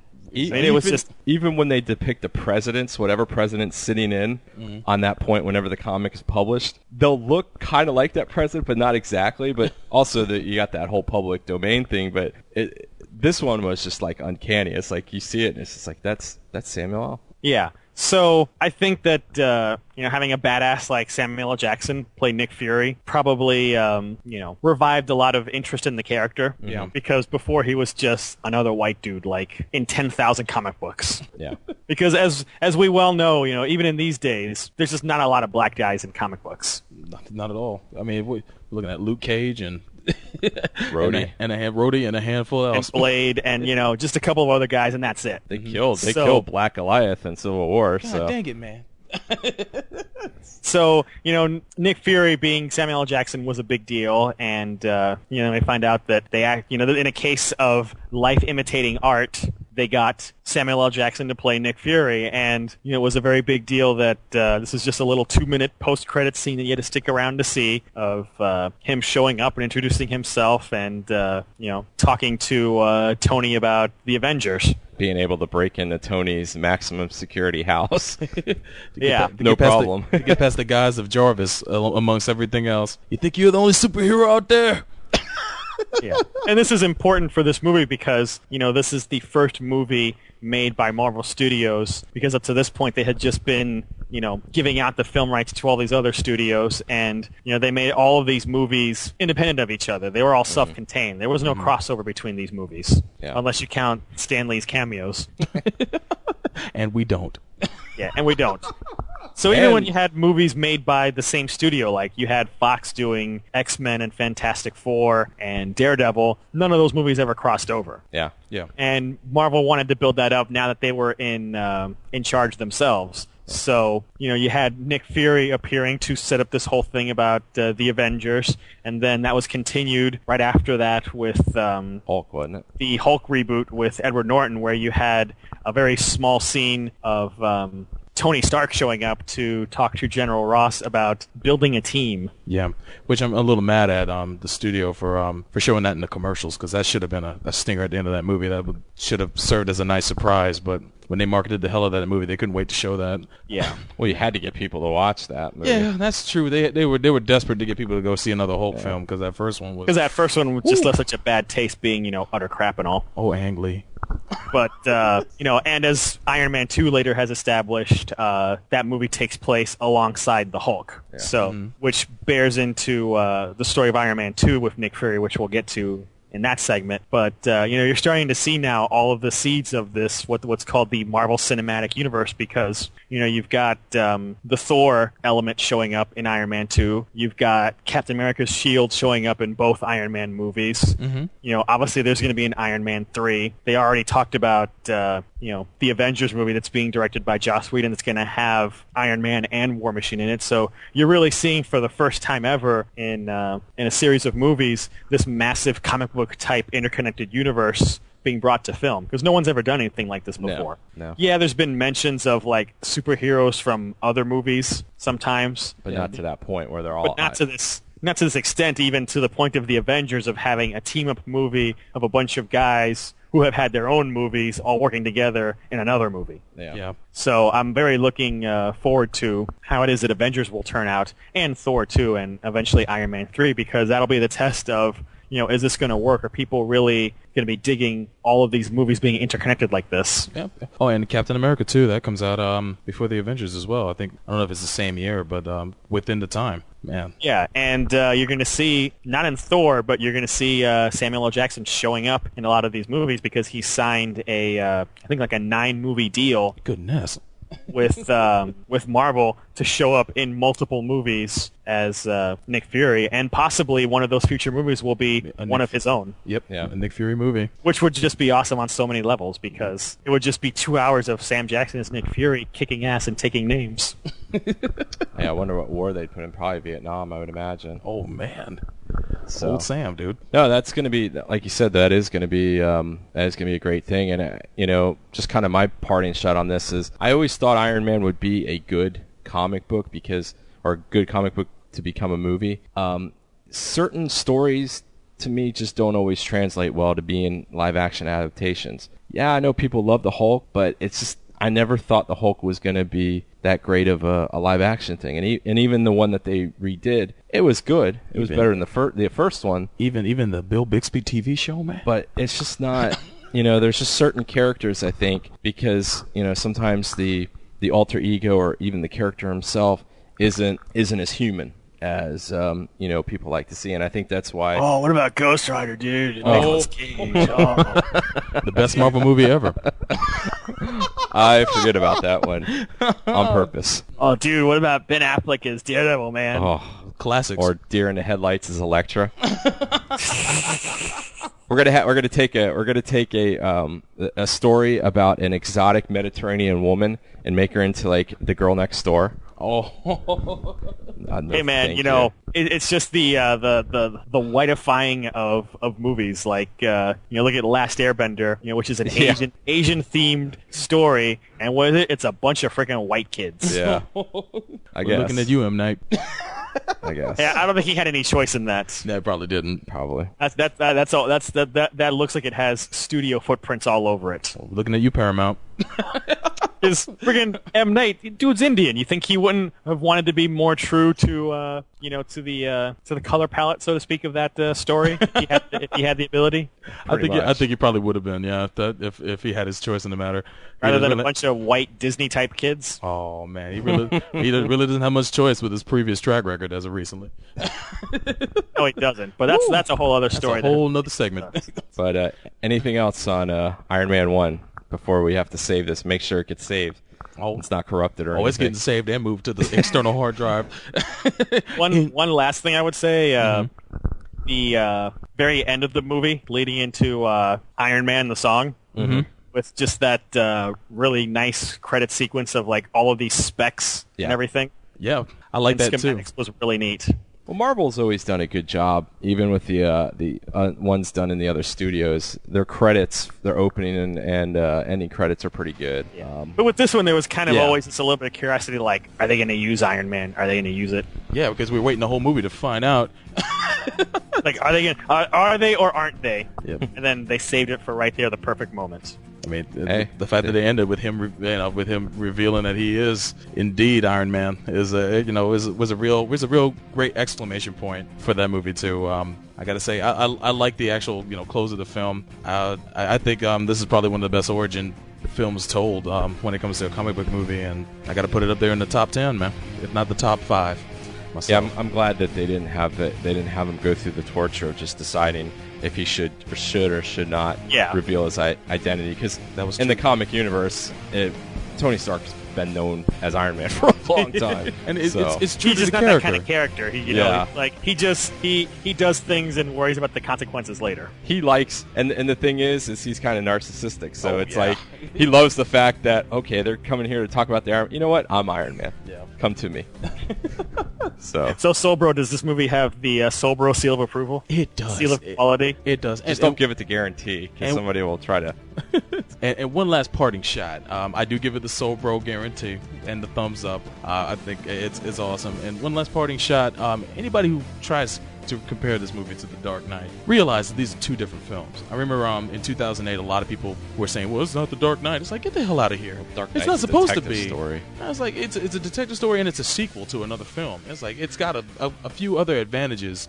that Iron Man didn't. Iron Man had the the hefty task of establishing the character and bringing it to the screen. So you know, and and was expertly casted. a very which unknown is- character at the time I- exactly. I can't say that about um the the two Nolan films because every time they um casted certain characters, I didn't agree with them casting certain characters. But if we ever review The Dark Knight, I'll get into that. But No. Iron Man, No, we're not. I, Iron Man, excellent film. I give it a thumbs up. I give it a thumbs up. The Soul Bro Ryu um, seal approval thumbs up. There you go.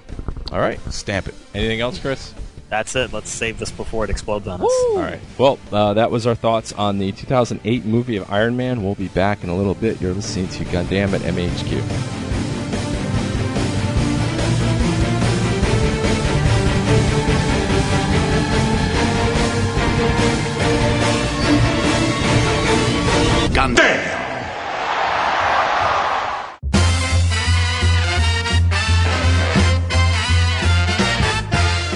This episode of Gundam is brought to you by GoDaddy.com. Right now, they're offering special discounts to our listeners. Just simply go to GoDaddy.com and use the code GUN8 for 10% off any order not already discounted. Gun9 for $5 off purchases that are $30 or more on any items not already discounted. .com domain names are as low as $7.49 if you use the code GUN10. And last but not least, code 20H1 for 20% off hosting plans. For more information, you can go to gundam.net and click on the GoDaddy link in the sponsors and special offers section. Don't wait too long. The domain name you've always wanted might be claimed by someone else before you know it. Register with GoDaddy.com today.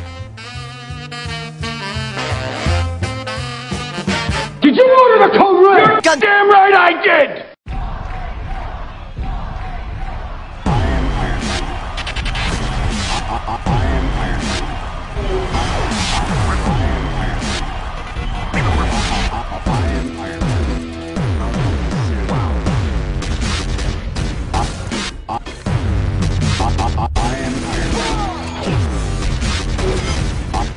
This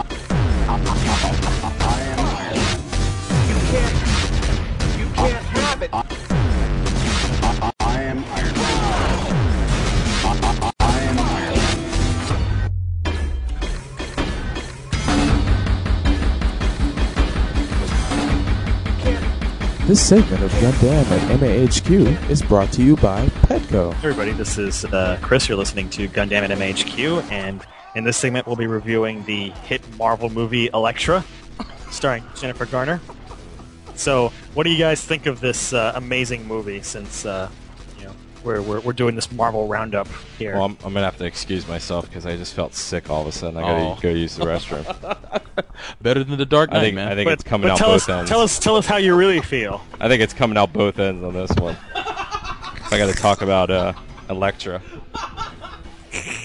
So I excuse myself. Sorry, folks. What about you, Sobro? Does this movie get the Sobro guarantee? Oh man, it gets a. I wish I had. I wish I had two extra hands because I give that movie four thumbs down.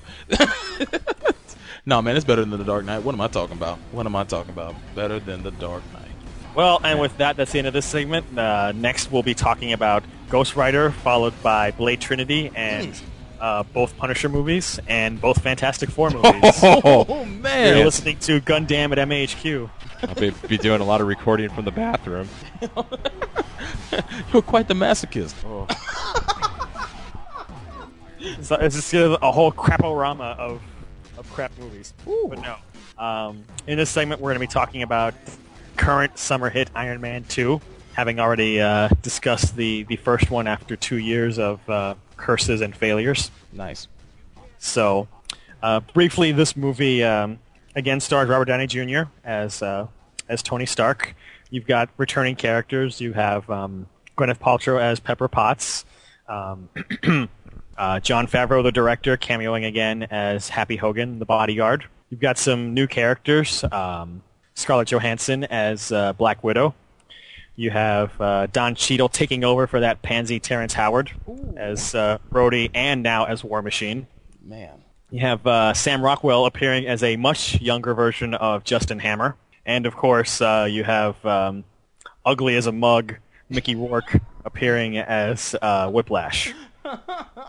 and of course, um, minor cameos: uh, Agent Coulson from uh, from Shields back for for more uh, for more abuse, and uh, Sam Jackson reprising his role as Nick Fury, showing up during the movie this time instead of in just a post credit sequence. That is novel. Oh, and, you- and you forget the, the, the reoccurring cameo of uh, Cap Shield, and the Oh, yeah. the, the new introduction cameo of Thor's hammer. Yes, because those are such great characters. The, the that shield and that hammer. Well, so in some ways, they're probably better character uh, better characters than some people are actors. Oh, Possibly. damn. I, I, I would certainly say that about Chris Evans, but that's that's another segment. You know, you know, if you did search and replace in in Transformers and two and put uh put Cap Shield, cer- replace that with and uh, search and replace with Megan Fox, I think it, Cap Shield would have got the Oscar. Best Then- supporting actress. Then I guess it's good for us that uh, Megan Fox is um, not in Transformers 3 now, or am I ruining some Neo's news by mentioning that? No, no. Anyway, uh, Iron Man 2 picks up about uh, six months after the end of the first movie, which, of course, the end of that movie saw Tony Stark announcing to the world that he was Iron Man. So now he uh, calls himself, I guess, the uh, the face of world peace, you know, because he's uh, intervened in so many conflicts everywhere. And not surprisingly, uh, the government is after him because they want the technology. And uh, you got Garry Shandling showing up in a dramatic role as uh, a butthurt senator who wants the technology, and uh, Robert Downey Jr. just dismisses him out of hand. Oh, Senator Senator Stern. Yep. and everything seems to be going good for Tony, except for the fact that he's dying because uh, he's getting um, poisoning from the palladium in his arc reactor. So it's kind of ironic that the the thing that's keeping him alive is now killing him. Yeah. So he's been looking for a way to, you know, create a new reactor that uh, is not poisonous to him, but so far he has failed at that. And um, at the same time, you have uh, Whiplash, uh, Ivan Vanko, who he's off, you know, boozing it up in Russia and uh, decides to get his revenge on the Starks and uses some uh, blueprints from old Stark Industries from the Howard Stark era, and he starts building himself his own little arc reactor and a couple of electrical whips, which then uh, comes to the fore when uh, Tony goes to Monaco for the race. And during the race, uh, Whiplash appears, and in that very famous scene from the trailer where he just uh, whips the car and uh, tosses Tony Stark about. Like a rag doll. Like a rag doll, yes. Good old rag doll physics. And uh, has the appearance of the uh, very awesome little uh, suitcase armor, Yeah. Mm-hmm. which is probably just one of the coolest things in that movie. I was wondering how they were going to incorporate it because I, I heard early in the movie's production they was going to have the suitcase armor like he does in the comic books, but um, it turned out to be something that was even. Um, uh, is that how the suitcase armor is in the comic books, Neo? A long time ago. Now Oh. it just comes, it forms around them. Oh yeah, So it's it's a different thing. But yeah, the suitcase armor is from like the 80s and 90s, nice. 70s, I think too. So you have uh, this guy Whiplash who gets um, hauled off, but then Justin Hammer rescues him and says, uh, "Hey, you know, if you work for me, uh, let's take down this uh, this this dick Tony Stark." so Whiplash gets to work on uh, some some drones based off of um, prototype armor suits that that Hammer had developed, and at the same time, you've got uh, Tony Stark going further downhill. He's not opening up to anybody about uh, why it is that uh, his behavior is becoming so erratic. You know, he gets gets drunk at a party in the suit, That was hilarious. a very amusing sequence, and starts uh, blasting bottles with his repulsors, and just staggering around drunk with his mask open, which is just very amusing, which causes uh, the less pussified Rhodes to grab the Iron Man Mark II outfits, and the two of them have a nice little duel with each other, which ends with uh, with Rhodes uh, swiping the suit. And as time goes on, you've got uh, this kind of nutty little guy Hammer getting increasingly more distressed by uh, Vanko just being weird. Yeah. You have Scarlett Johansson showing up as Tony's new assistant. Right. Boy, does she ever assist. What boy. Although, as you see later on in the movie, she's really Black Widow and she's an undercover agent for S.H.I.E.L.D. Because Nick Fury's like, dude, what the hell you doing? Yeah. Don't be a chump. So this all culminates in uh, Stark developing a uh, very conveniently inventing a new element because he saw the elements of uh, the new arc reactor design in the overhead little like uh, model display of a Stark Expo that his dad left for him. Oh, you mean Epcot 50 Center? years, yeah, the Epcot Center from 50 years ago. The Stark Epcot Center.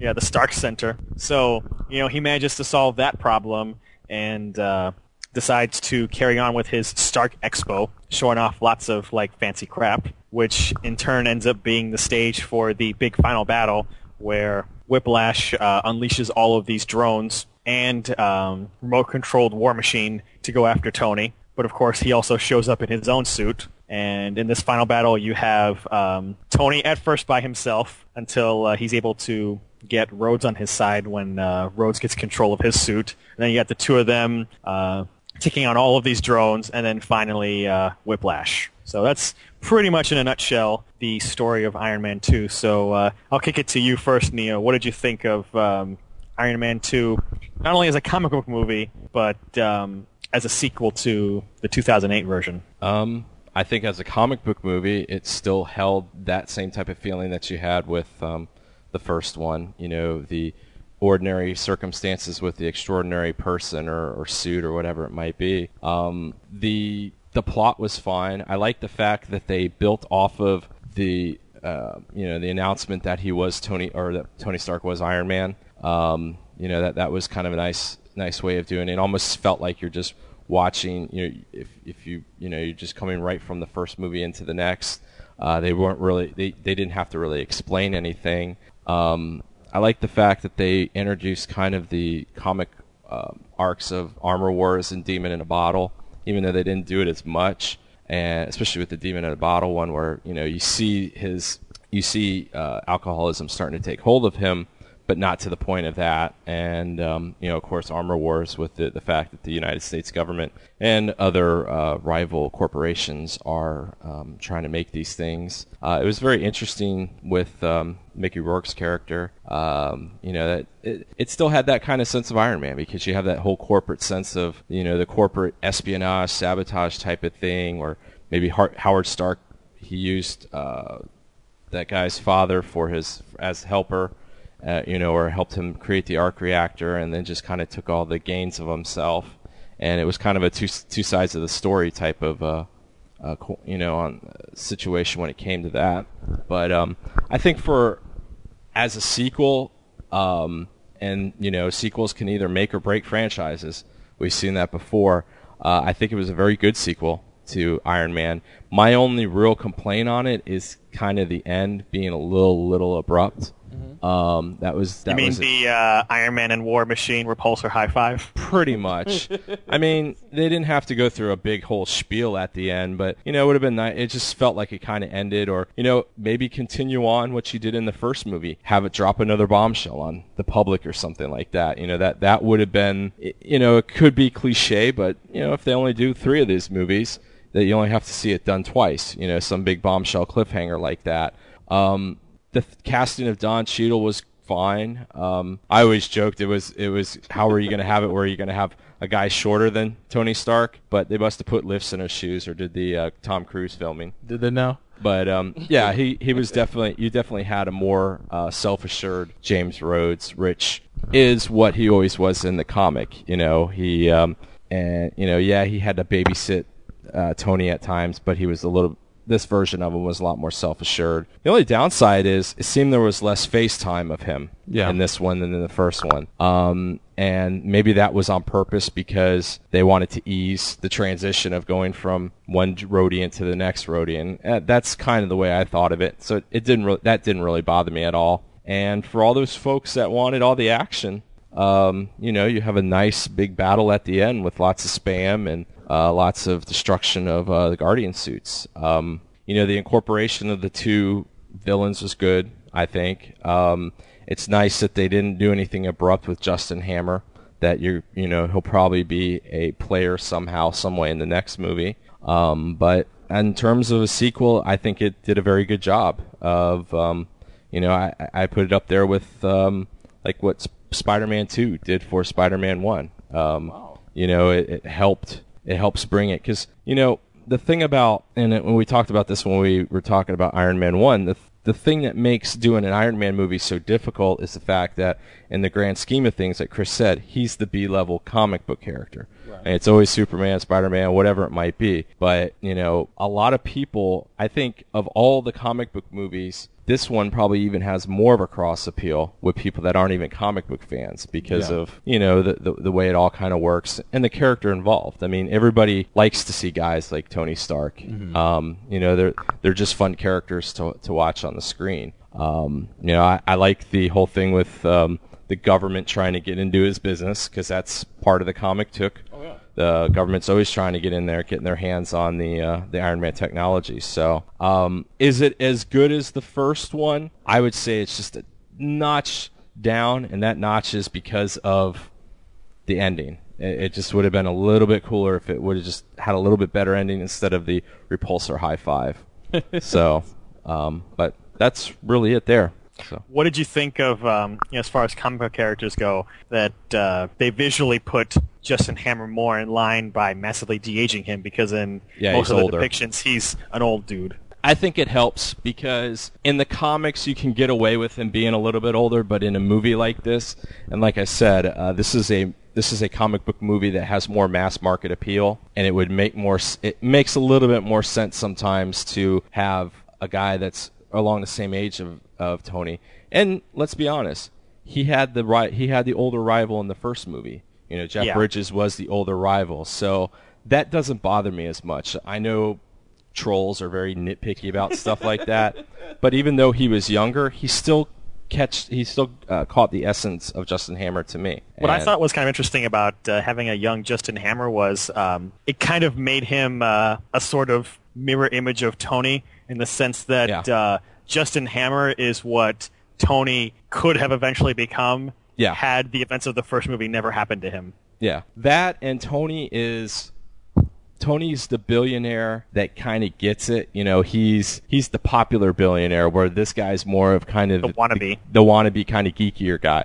You know, we see we see in the movie that you know Justin's trying to get on you know some girls, and they're not giving him the light of day. But you know, Tony walks into a room, and the women are just throwing themselves at him, except for you know Black Widow. But um, you know, but and I'd like to say whoever the costume designer was for Iron Man 2 has to be applauded for um, great accentuation of uh, Scarlett Johansson's assets. There you go. In many ways, both uh, in uh, Natasha form and uh, Black Widow form.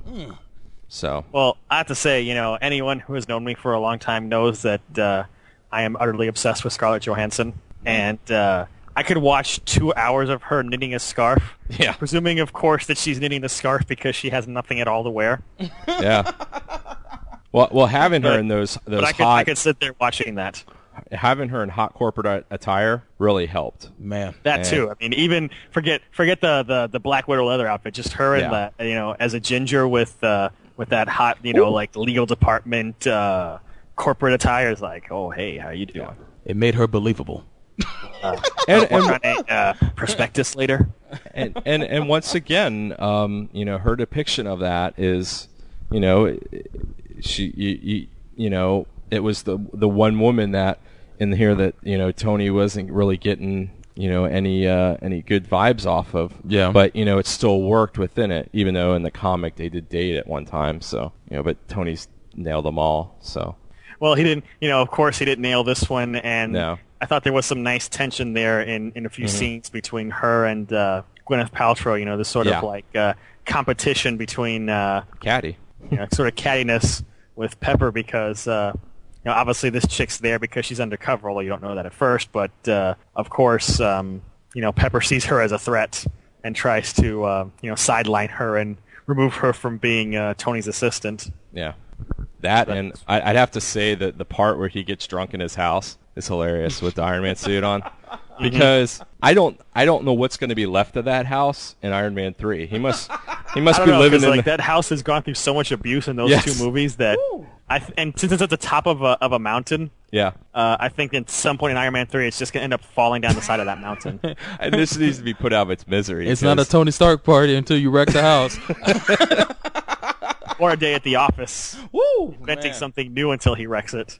but I thought that greatly illustrated, you know, his thing with with alcohol. And it's like, you know, in the first movie they show him he's drinking, but he seems to be more of a, a, a casual drinker, more of a party drinker, social Yeah. drinker. But in this one, we see that you know it's it's beyond that. And yeah, it's, it's become a crutch for him because Yeah. of he's facing the fact that you know he's living on borrowed time now and he's gonna be dead yeah. soon. And uh, I, I- you know, I think, like I said, in terms of sequels, uh, I think it did a, a, a good job of keeping the excitement and keeping the story going of it. And really, there wasn't. You know, outside of that ending, I didn't find too much bad about it. Uh, as a comic book, it still stayed true to it. It still, you know, you still had that same Tony Stark humor. Um, I'm glad that they didn't try to overdo it either with that. You know, it's just it was just consistent. I mean, he's a he's a serious guy, but you know, he um, he's a smartass too in a lot of ways. What did you think of the um, the layout this time with the villains? Because in the first movie, you know, you had Obadiah just you know pulling strings in the background, and it's not towards it's not until towards the end of the movie that he finally emerges as the bad guy because he's just been pulling the strings from behind the scenes. Right. Whereas here, from pretty much the get go, you've got um, you know Justin Vanko Yeah. And on stuff and you know plotting with Justin Hammer throughout the whole movie. Um, I think it's I, I think it shows that's what Iron Man villains are. You know, some are up front and some are behind the scenes. And you know, I know uh, Whiplash was kind of an amalgamation of uh, Crimson Dynamo and I think somebody else. I like the fact that they introduced the whole thing with Russia uh, because you know Iron Man was always a very big Cold War. Um, comic book, even more so than some of the other ones. Um, and you know, it, it, I, think it worked, and I, I, think I like the fact that it seems like everything with Hammer is kind of still left undone. You know, it's like okay, they defeated Whiplash, but you know, Justin Hammer's still out there, and it seems like in some way he's going to want to try to rebuild his image and rebuild, you know, his company because you know after what happened in this spoiler alert, it's going to be, you know, it probably, you know, with the introduction of those drones, the Guardians, all that stuff being on television, you know, it really probably hurt his company. And he's going to want vengeance upon Tony, which is what all these corporate guys always want vengeance on Tony Stark. Because he always outsmarts them all. so. Hey, he's smarter than the average uh, CEO and and they conveyed that. I mean, that, and that's and that's where a lot of times in the comics the rivalries start, especially the corporate the corporate enemies, is because none of these, you know, as smart as these guys are, they just can't outsmart Tony Tony Stark. He always beats him in the end, and you know, I think that was conveyed through there. So, so aside from the uh, repulsor high five, was there any other elements in the movie that you didn't like? Uh, when he bought the oranges, I didn't know what that was all about. Or no, the strawberries. strawberries. I'm sorry. they, they could have done without that, but other than that, not really. I mean, I was, I, you know, um. No, he, he remembered that strawberries had some significance to Pepper. Yeah. He just didn't just remember exactly. That allergic to. yeah. Um, that's, but that's a very Tony thing to do. Yeah. but not really. I mean, like I said, I, I feel it's pretty much on par with the first one, just uh, you know, just a tad low, just a tad um, uh, tad below because of of the ending. As an Iron Man fan, as a comic fan, I appreciate it because I like the fact that they didn't run away from his alcoholism and his whole mortality type of thing because he does he has to go through that mortality thing uh, with within his um, you know his heart's been changed out I don't know how many times in yeah. there, and, and all the stuff with the extremis armor and all that other st- and recently where he just got his head rebooted, um, you know, after the whole thing was siege. So I, I enjoyed it. I thought it was good. Okay. Sobro? Oh man, um, next time, baby, next time. Not not for you, Terrence. I'm sorry. Not for Terrence Howard. next, Terrence Howard will be substituted by Don Cheadle. I kind of, um I, I did enjoy this movie a lot. Uh, we we we we saw it um opening weekend and um man uh I I I I like it more than um I have issues with it. Uh, I thought that it did justice to the universe that the first movie established. Um, you felt right at home. Uh, it was good to see all the characters again, even even if some of them had been replaced. Where's um, Terrence Howard? Wh- where's that Terrence? was the first thing I said. Where's he at? Where's, where's that soulful brother from the first one? No, no, no, not the guy from Ocean's Eleven. No, it was good to see Mouse. It was good to see Mouse in this movie, man. Yeah. it's good to see Don, man. I've loved Don Cheadle for a long time, man. Ever since Devil in the Blue Dress, and um, he's he's an awesome actor, and he did he did Rhodey justice, man. He was more straight laced. I've got to say, he out of the two, and Chris is right. He is the more the guy you would envision of being in the military, um, and he's got that he's got that persona that does reflect that. And you know he's straight laced. He don't he doesn't BS around. You know he, he's straight up with Tony, and that's what Tony needs. He needs someone to straight talk him. And Don Cheadle brought that to the role. Um, I do have some issues with the pacing of the film. Uh, I know that it has a great beginning, great ending, um, great great great first and second act. This, this sorry sorry the great first act and third act. God, I can't talk today. Um, but the middle act sagged a little bit, and um, not badly because you know even in points where it sagged, there was still a lot of character from the actors. Um, you know, uh, Robert Downey Jr. He, he, pretty much is the foundation of this film on screen, and um, him and Favreau work very well together, and it shows on it shows on screen anytime they um you know he anytime he's directed. But uh, uh I guess my major complaint about this film is how underused uh, Whiplash is. Uh, I think that uh, I wish they had taken more advantage of having a what's his name? Um, God, I can't think of his name. Mickey uh, Rourke. Mickey Rourke. Goodness.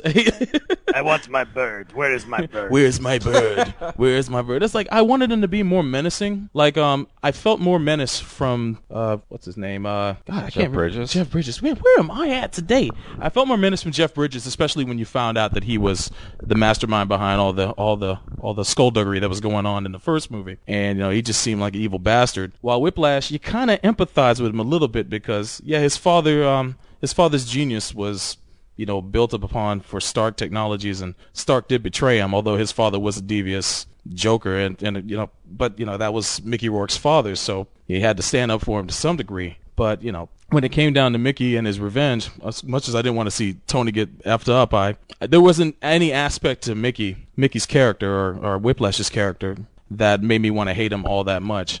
Uh, I even liked Sam Rockwell as uh, Justin Hammer. I think he did a great role as as a, that's my first exposure to Justin Hammer, and um, I never even knew he was an old man until this conversation. But in the comic books, but you know, it's he it was Sam Rockwell playing uh, a uh, adversary, and he always brings a, a sense of humor and and um, delight when he's uh, when he's when he's on screen.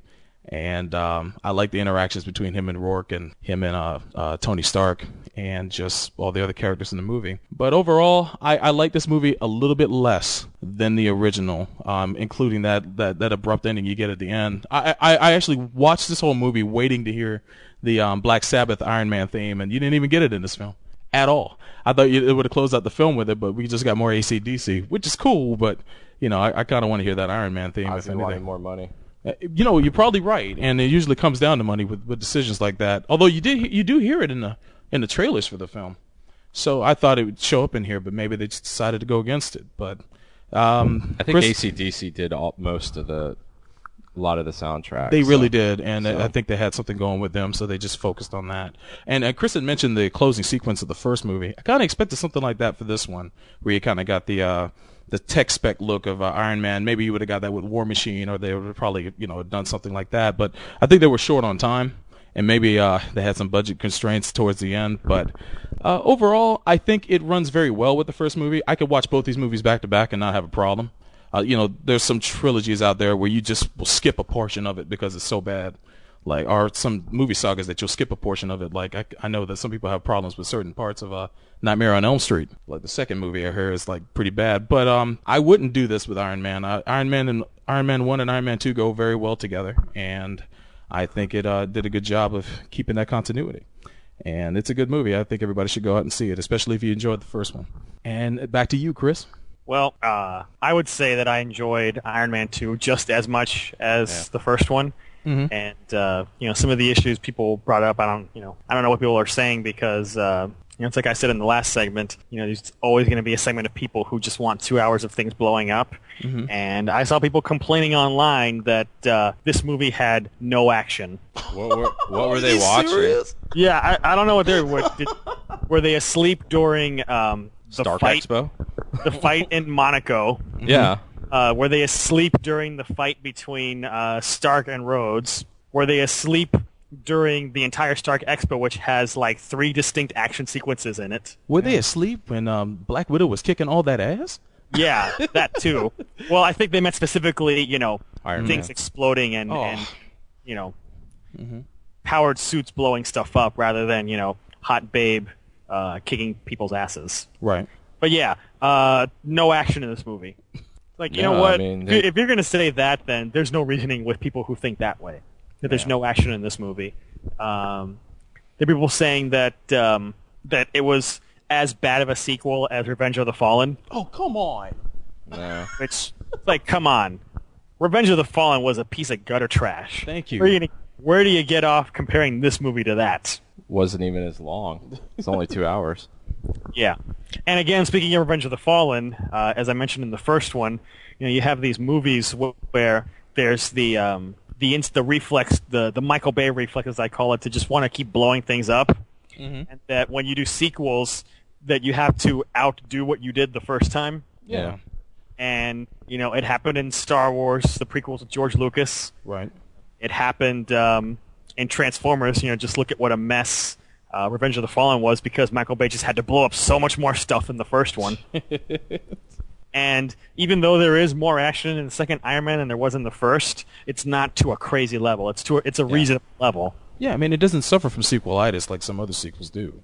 And No, it doesn't. It doesn't. You know, you've got obviously it's a big action sequence when um, Iron Man and War Machine are fighting the drones because they're fighting a whole bunch of dudes at the same time. Yeah, the Army, But- Navy, Air Force, and Marines. Where's the Coast Guard at? yeah. You don't So- get robots, Coast Guard. You know, it's understandable that you know you have that, and it's a big sequence at the end instead of just you know crap exploding all the time for two hours. Yeah. Yeah. So I very much appreciate that uh, Favreau didn't fall into that trap of you know we got to out explode the first one. Well, I mean, the action sequences were part of the story instead of you know the story Instead of the story part of- being excuses to string together the action sequences. sequences. Yeah, and that's what it was. And and like I stated in the first, you know, when we talked about the first movie, this is an Iron Man movie or an Iron Man comic. I'm sorry, it's gonna be, um, you know, 22 pages in a comic book. You might have 17 of story, and then like the last what five or six, some action sprinkled in. I mean, unless it's like a huge, huge crossover or something like that. There's going to be a lot more stuff, uh, you know, being played out. I'll be honest with you, man. I think they actually had to cut a lot out of this movie for for it to like to get it the runtime down to two hours and five minutes. I think there's a lot of scenes they left on the cutting room floor. Well, they cut a lot in the be- first movie, so you they prob- you're did. probably right, And, so. and I'm, I'm looking forward to the DVD of this to see you know what scenes they cut out just to see Oh, if it adds more richness to the film. you got you got to remember though, the best part of the the movie. Hey, Larry. that was the best part of the movie. Oh yes, it was way way better, way better than seeing Scarlett Johansson take her clothes off in the back of, uh, of Happy's car. Well, that uh, that was hilarious too. like, keep your eyes on the road. Oh, Ryan Reynolds, you bastard. Oh, yeah, I hate that. Guy. hate that guy so much. But man, So, um, you know, I I enjoyed uh, the fact that the action was not overblown because you just see it so much in so many movies that they just got to keep outdoing themselves, and eventually you reach the point of ridiculousness. Like, how much more can you outdo what you've already done? yeah. And I think, uh, you know, again, talking about Transformers 3, there, I think there was a quote was from Shia LaBeouf the other day that uh, that Transformers 3 is going to be the craziest action movie ever. Oh, and, and I see that like, is that a good thing? Do I want to see the craziest action movie ever? Well, we we know it got better though without Megan Fox. Oh. So it's Again, improving. We're talking about Iron Man. We're not talking about. Transformers. So, uh, oh man, I thought that it kept up all of the promise from the first movie, Mhm. and um, as the third entry of the Marvel Cinematic Universe, you know, it kept building towards future things. You had bigger appearances by um, Nick Fury in this movie, heck yeah. and the end scene talking about, uh, you know, saying that hey, you know, we think you're kind of weird and. Uh, you're not you're not good enough for the Avengers, but we'll use you as a consultant. yeah. And uh, as I mentioned in the first segment, um, Iron Man 2 takes place at around the same time as Incredible Hulk. Yeah. So that segues perfectly in with Tony now being a consultant for S.H.I.E.L.D. and going to visit General Ross at the end of the Hulk. Yeah. And we've got, you know, the post-credit scene here, too, building the path uh, for Thor. Are, are are you saying that they're they're actually communicating with the other uh, directors and story writers to make a cohesive story? C- Could that actually be happening in Hollywood? It's, it's, it, it can, and it does. Oh Get my out of town, dude. Amazing. You know, of course, uh, we got Thor coming out, um, Summer summer of next year. Yeah, next year. Then that one's being uh, directed very surprisingly by Kenneth Branagh. Yeah, and and that, that's like I'm a little excited about that. It's kind of like um, I won't I won't underestimate him like I did Jon Favreau. I'll, I'll, I'll wait to see Well, what I always, happens I always time. thought Thor would be a good character to do in Hey. live action. Kenneth Branagh always uh, always kicks ass. And Hamlet, son. for, dude, Othello. Yes, sir. I remember watching that a while ago. Man, Woo! that guy, he was the most awesome Iago. Good lord. such such uh such a bastard, but such a likable bastard. Man. I But hope- anyway, you know, I- you got uh, Mhm. you got him directing that movie, and um, you got I Joe Johnston. Natalie, Natalie Portman is in uh, is in Oh. Thor, That's right. Nice. and um, And Captain Kirk's dad. Man. Yep. Which they just released pictures of um, what he looks like as Thor, and he, that, I gotta say he's um he he's, he he fits the um the old Nordic Is wear it, very is it well Thor with a beard though? with a beard, man. Awesome. popping off, son. Nice. which is I- funny. You, you mentioned Captain Kirk's dad, Mhm. since um, in the first Iron Man, the uh, that dude who was in charge of the Ten Rings was the captain of that ship Of in that the ship. Abrams Star Trek. Man. The That- first victim of Nero. Yeah. Man got Exactly. tridented. Tridented. That guy does. That guy does not get. He, he doesn't last in these sh- movies, does he? No, and he was in 24 also, as you know, your generic 24 terrorist. So, Oh man, Oh, he got killed too. yeah, of course. Oh man. who- whoever whoever makes it in 24. Jin. but, but that's another conversation right there. So So, um, yeah, you've you've got building towards both uh, the Thor movie and the Avengers with the continued threads with um, with Nick Fury. So overall, I think it's um, it's a great sequel. You know, there's a, there's a lot of um, sequels that are just um, treading the same waters as the first one. yeah. right. or if it's supposed to be like uh, a planned trilogy, or what they say is a planned tri- a planned trilogy. You know, the the middle chapter is literally just that, something to Put in the you know tide you over from the end of the first one to the third one, like say the second Pirates movie. And they could have gone they, exactly, and or they could have gone the dark route. They could have gone like you know this. Oh, this is the dark chapter. You know, try to emulate with. Well, um, in some Empire ways, it, it is the dark chapter because you're, you know, it, but see, that's always the thing with Iron Man is Yeah. like just because the way Tony's Tony, Yeah, um, he doesn't always. He gets depressed, but he gets depressed at the humor of everyone else. So- well, it didn't seem like it had a lot of the weight of the drama during, um, well, at least from what I hear, and you, you've read it of uh, of the Demon in the Bottle. Well, thing. yeah, I mean, it had elements of it, but I mean, I, I I like the fact that it didn't it didn't delve too deeply into that. You know, Well, you got to Well, remember that that was spanned. That Demon in a Bottle was a culmination of like 200 something good God, issues Really? of like yeah that's i mean that's that's something that was going on for a while and and the one thing that they always wrote in the iron man comics is his drinking got worse and worse and worse Yeah. so yeah they're not gonna sh- i mean it would be a little s- silly if they just showed it oh six months later he's completely complete alcoholic is living on the streets lost his company and everything like that like what Yeah. happened in demon in a bottle Good so. God. Keep in mind also that this is only the second movie, and Yeah. we're going to have Iron Man showing up again in Iron Man 3 and the Avengers. And, Yeah. you know, when you're adapting these elements from a pre-existing medium, you don't want to um, play all your cards Yeah. so quickly. That's true. and i think Because that's then, what then I think- you run into, you, you basically, you write yourself into a corner. and I, I think that's why they did the villains the way that they did.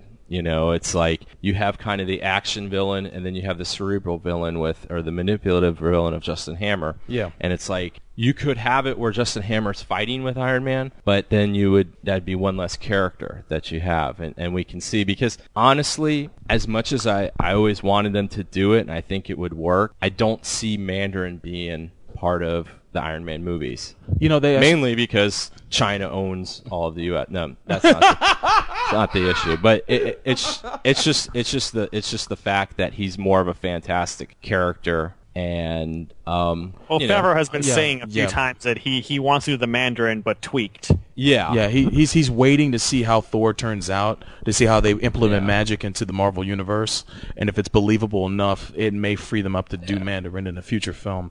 But- so I'm I'm looking forward to that. But I, they- I, th- I think if- that's why they did that. I mean, Mm-hmm. with Justin Hammer, because even if he comes off as a bit player in the next movie, Yeah. you still have something there. I'm glad they you know? introduced him. I mean, that Yeah. is an important character to introduce because to me he's like the um the Bill Gates to um to Tony Stark, Steve Jobs back when Steve Jobs was cool. Not the Steve Jobs. that- Steve Jobs is awesome. Steve Jobs is awesome. How, how can you think Steve Jobs isn't cool? Oh, I mean, I mean, Everything Mac Oh, is better. oh. Hey, I actually like Bill Gates more now than I do Steve Jobs. So, Job. woo. how how funny that Apple's become the um, become the face in that commercial. Though you know that famous Oh, the 1984 Apple- that commercial? famous Oh, heck yeah. Apple Mac commercial. Oh, the irony. it's hilarious. Just like uh, look at Oh, George. the irony, cur- courtesy of Ridley Scott. yeah, And turnabout is fair play, Jack. just just just like uh, George Lucas became everything he hated against. Oh, Overbearing, controlling person that doesn't listen to anybody else's input. Oh, the hippie is dead. yeah. The hippie. The hippie has two chins.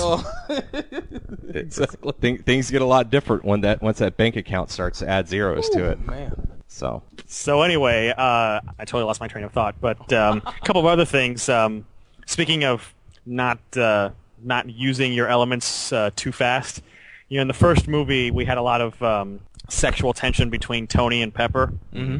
But obviously, it didn't quite, you know, come to any resolution in the first one. But it gets covered in this one, Yeah. which is good because you you can't use that too early Yeah. because you want to you don't want to exploit that that sort of um, development too much. But you want it to sort of develop realistically. So, you know, at this point, the two of them have been through so much that, um, you know, why wouldn't they?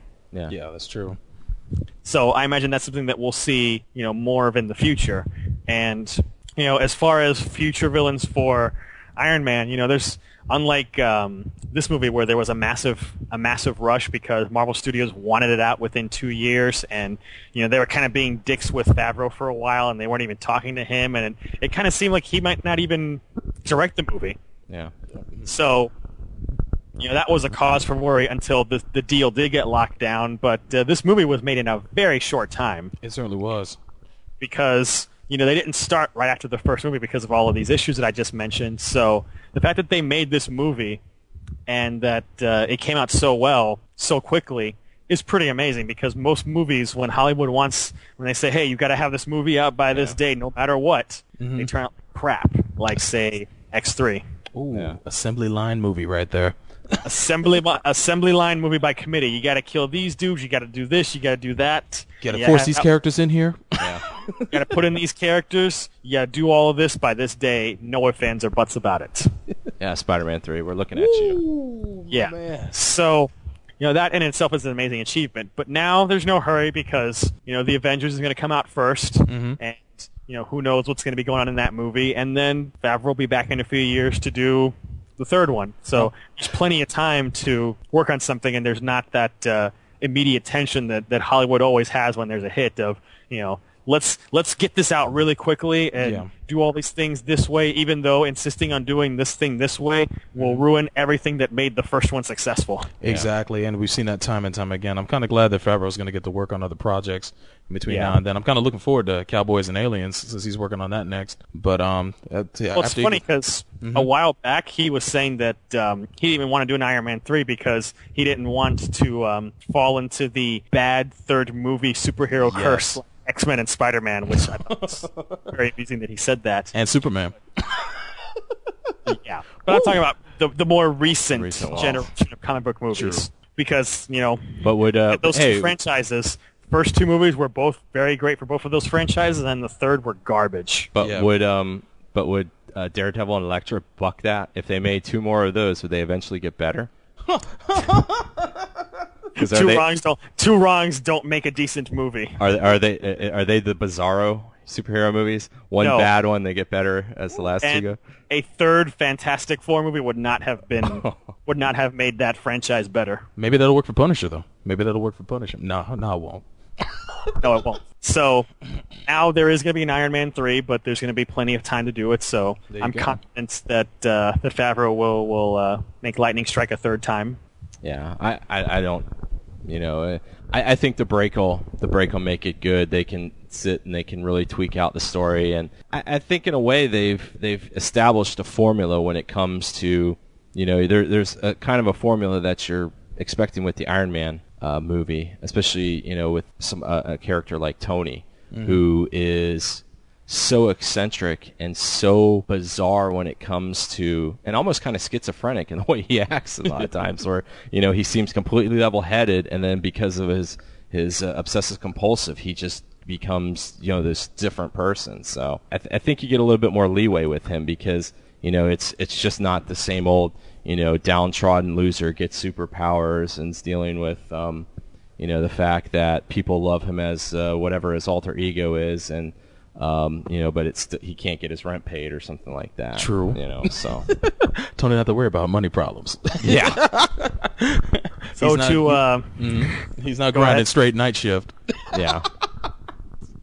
so to uh, to wrap things up, since you, Neo, you're our resident Iron Man expert, um, out of the Tony Stark Rogues Gallery, who would you like to see for a third movie? Given the fact that you know most people still aren't familiar with Iron Man's Rogues Gallery, and uh, you know wouldn't know who that is. So basically, the question is, who do you think would work with mass market appeal for people who don't know who the hell he is? Uh, in terms of a, a villain. A villain, yes. Um, like I said, I, I, I think Mandarin can be that one. And I, you know, the only thing they'd have to do is just deal with something with the rings instead of them being from alien origin. Mhm. You know, just something else. Um, I think he would work. Um, What about the stereotypically Asian appearance? Oh, but I, th- I think that uh, that that brings us into the real world, though, too. I mean, it's you know, let's be honest. There are corporate, large corporate conglomerates that are Asian owned, and No, no, you know, no. I mean, I mean the way he looks. Looks. The, Oh. the very age old style Asian stereotype. Oh no no no! Yeah, you'd have to update it. I mean, you, you would uh, you, but you know, maybe too he could be he could be kind of the Asian Tony Stark. You know, his own type of guy. I mean, because in a way, Tony Stark doesn't look like most um, CEOs. You know, he's a little bit more dashing looking and all that than you know you're. You know, as we were talking about Justin Hammer, you know that looks he looks like a CEO. Yeah. You know, he looks like that type of guy. So um, I've always said that, and I know they would have a problem. They couldn't put Fin Fang Foom in it, but oh, you know, There's supposed to be like some kind of poster in this movie or some kind of billboard that has a picture of Fin Fang Foom on it. I was I was looking for it, but I didn't see it. There was supposed to be like some kind of nod to Iron Man fans. But um, here's an idea for the for the Mandarin. You can bring him back as um some kind of ultimate loan shark. Come to America to collect um collect the money they've loaned to us. no, no. I'm, ju- I'm just talking. I'm just talking garbage. Yeah. no, I mean, I, I Come to collect America.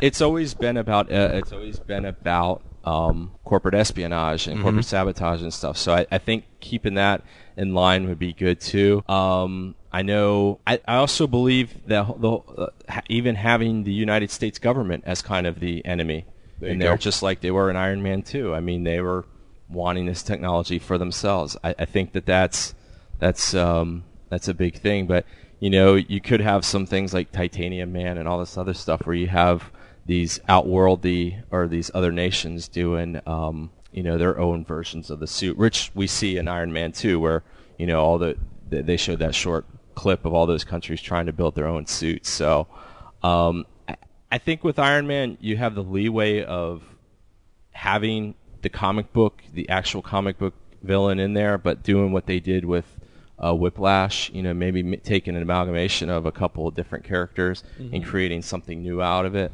um, because it, you know, to make it a little bit more believable. So, but Another uh, last question for you then.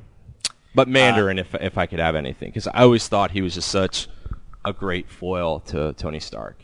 You know, just corporate wise, and then on the plane, you know, in, in battle, it was just great. Given that we know nothing at all about uh, the Avengers movie, how do you think that um, Joss Whedon might make use of the Iron Man of you know Iron Man, and how would you like to see him make use of Iron Man? Well, he's one of the original founding members in the comic, but since they're wanting to use him as a consultant, I think that that works a little bit better because, um, as you know, because I used to read Avengers and I still do from time to time. Uh, Iron Man's always been kind of back and forth with his membership with them, but in the end, he was always more used to them as a financial benefactor more Mhm. than anything.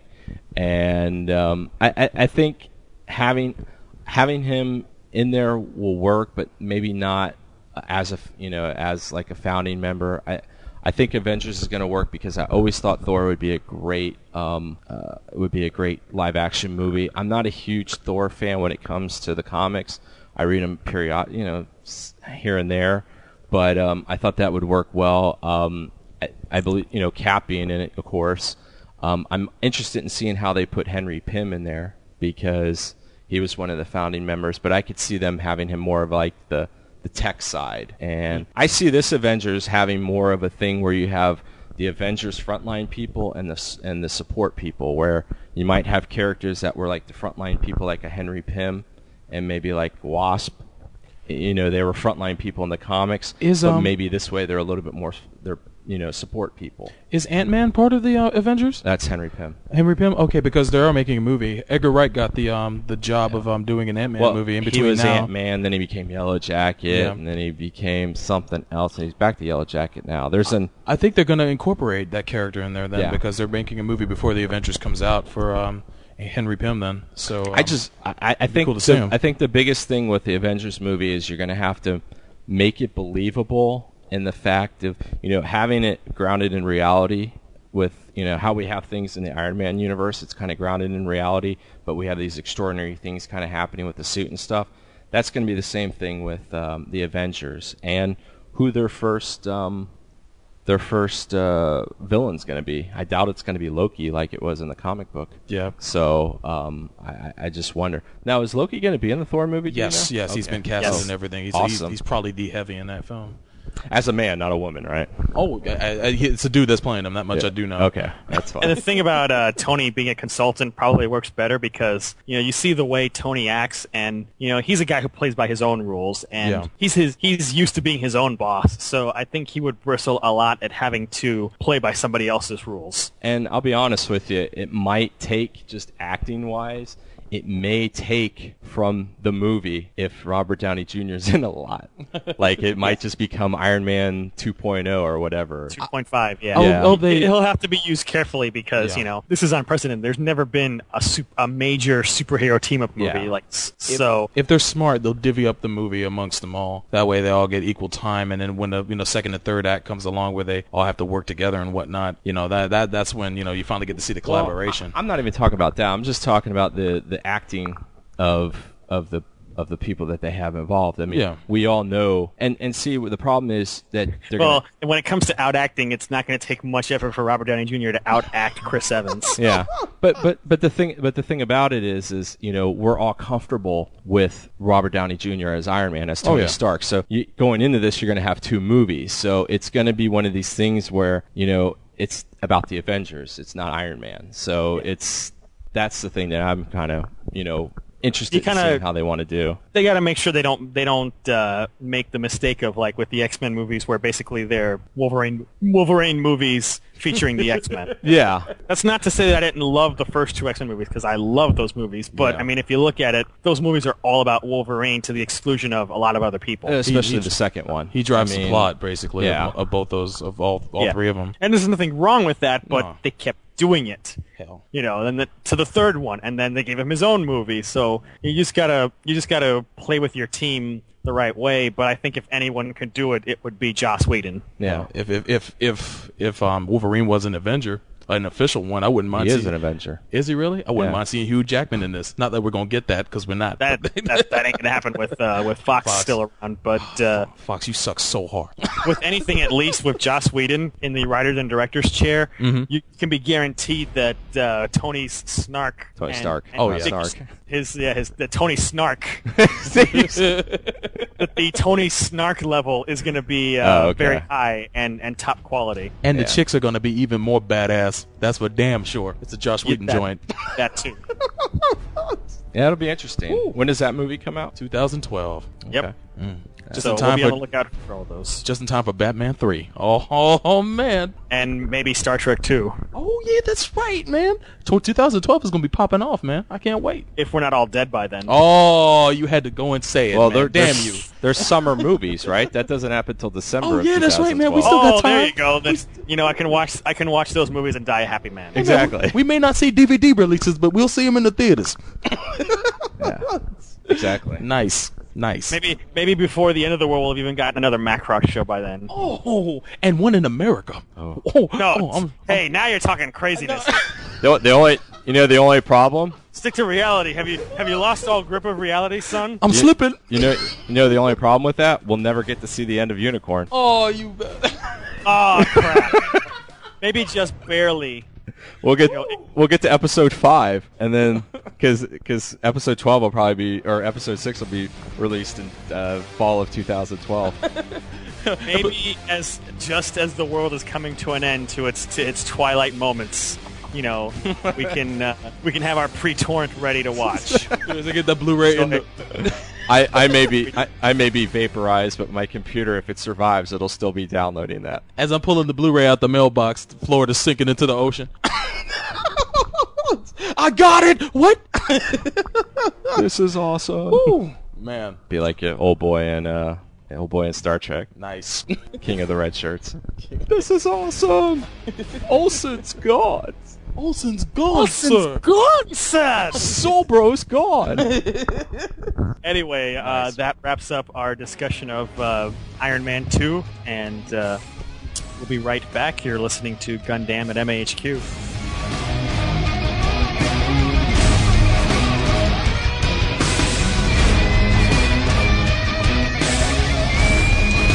Hey, buddy, I'm not paying you to hear your thoughts on life. I'm paying you to sing.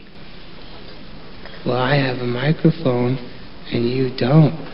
So you will listen to every damn word I have to say! Greetings, I am Andrew Cook, the host of Pretentious Internet Theater.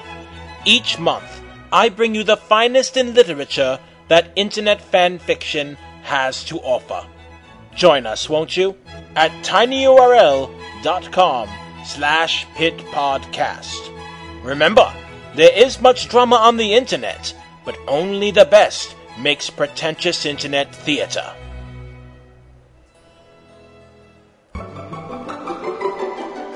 Need a cake, but you don't want something boring from the local supermarket or bakery?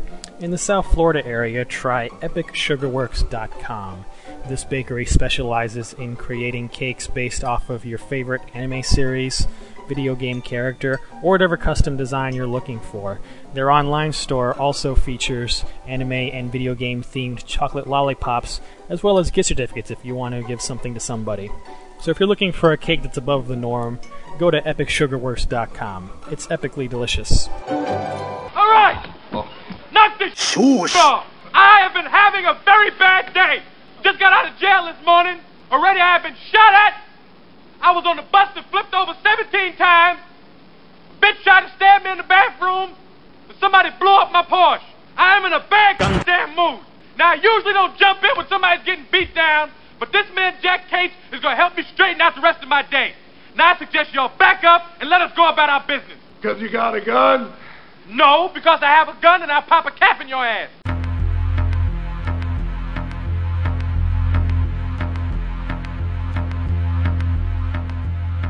Excelsior listeners, welcome back to Gundam at MAHQ. Episode 54, man. We had a regular Stark Expo this episode as we talked about both Iron Man movies. Can you believe that mess? We finally did it, man. We're finally here, man. I better stop talking We talked this. about the first one. Uh, what's that? We talked about the first one when Well, it came out. I'm just saying, it's it's it's finally in print, man. It's no longer in limbo for the rest of time, man. It's here. They're listening to when it did right we become now. a magazine? I mean, Yeah, audio. Somebody, nobody told me about this. Hey, man, we have a format change. when, pe- okay. when people fi- finish cut, fi- finish filming a scene, man, cut and print, man. That's there we go. We, Are we filming a scene? we're recording, man. It's Okay. gonna get processed. well then, f y'all. We're cutting a track.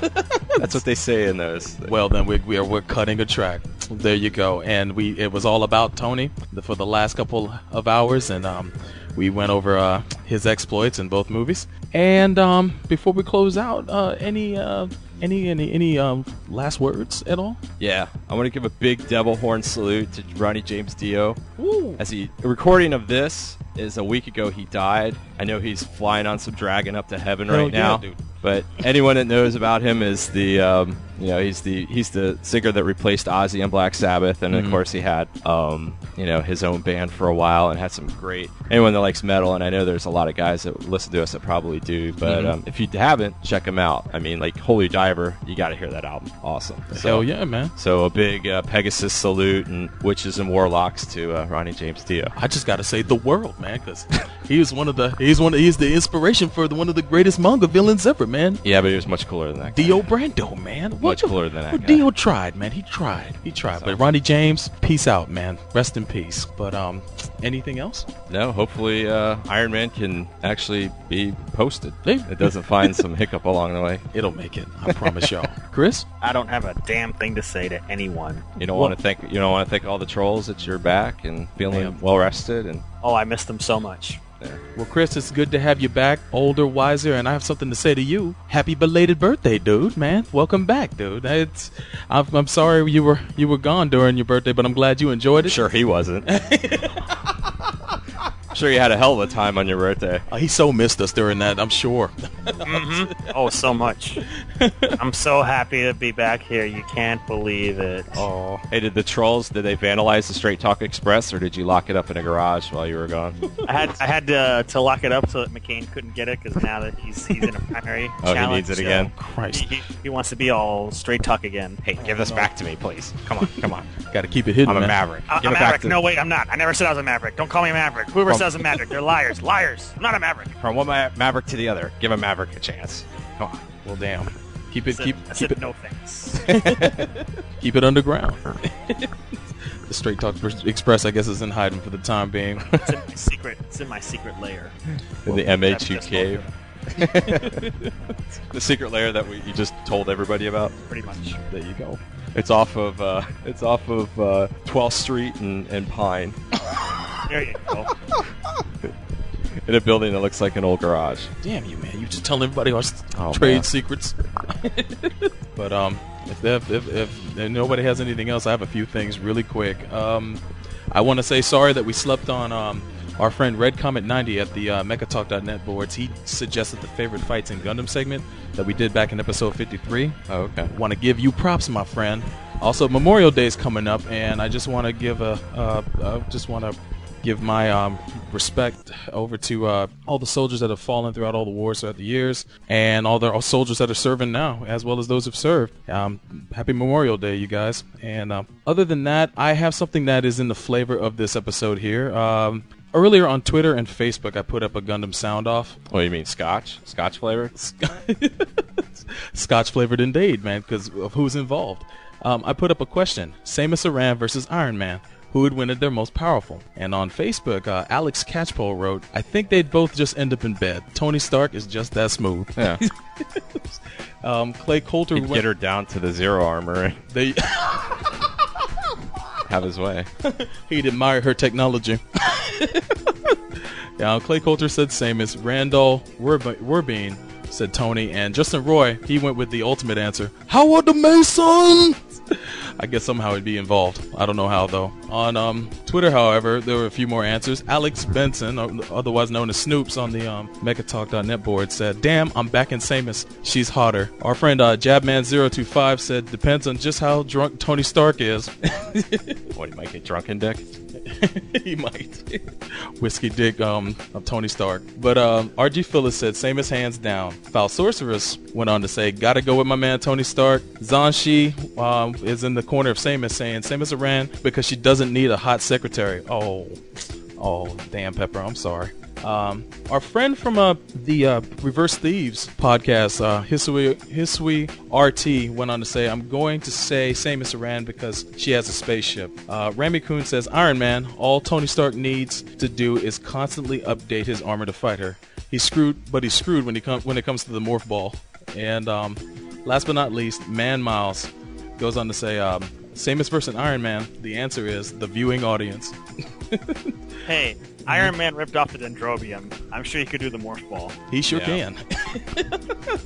There's nothing Tony Stark's mind can't do. He can't can't produce. But um, I just want to give a few props real quick. Uh, Jabman025, he has a YouTube channel, um, and it's just as you're thinking, youtube.com slash Jabman025. He just recently put up uh, a review of the Master Grade MG Guntank. Boo! And- oh. And um, it You looks better rated it very highly. he did, man. He did. Um, matter of fact, there's a special guest from there's a special guest from Gundam that makes a surprise appearance in there. You have to watch to find out. But um, yeah, check out his channel at youtube.com/slash Jabman025 and um, check out all his reviews for the gunpla he's reviewed. Um, also, our friends at the Reverse Thieves podcast, they're a blog duet with His- Hisui and Narutaki. Um, they're huge fans of mecha and anime, and they're also big fans of Legend of the Galactic Heroes. And um, Greatest homoerotic show ever. there you go. There you go. They don't. They don't stop at There's all. nothing gay about Legend of Galactic Heroes, even though you feel a little filthy after each episode.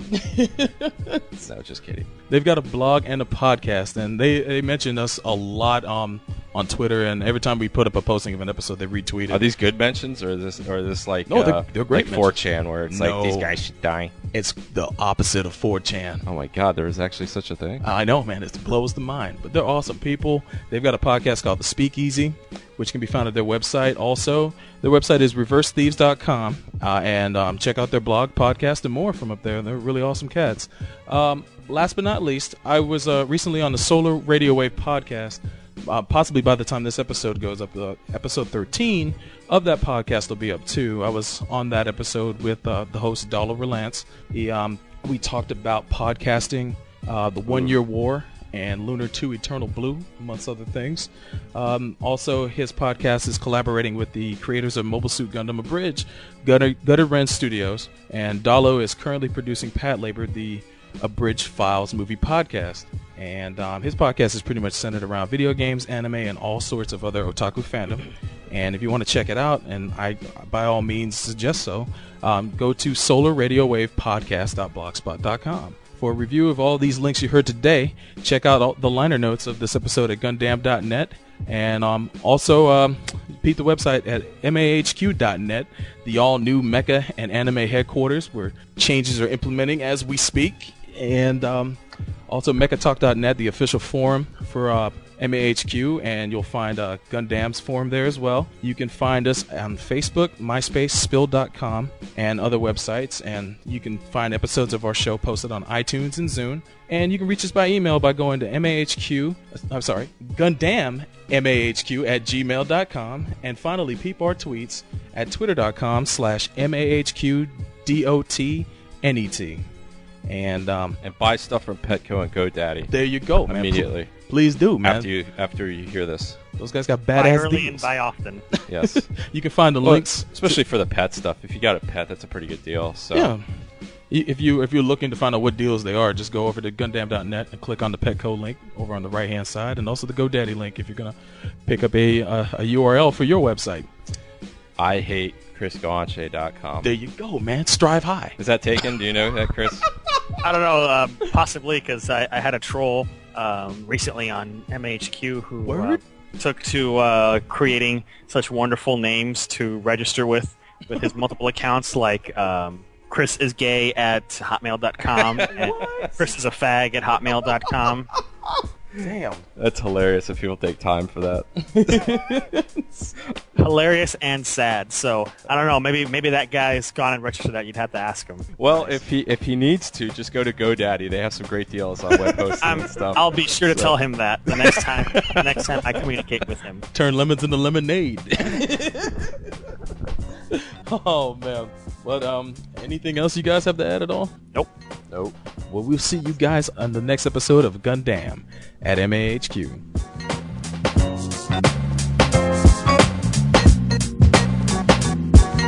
Tony Stark makes you feel he's a cool exec with a heart of steel. As Iron Man, all jets ablaze, he's fighting and smiting with repulsor rays.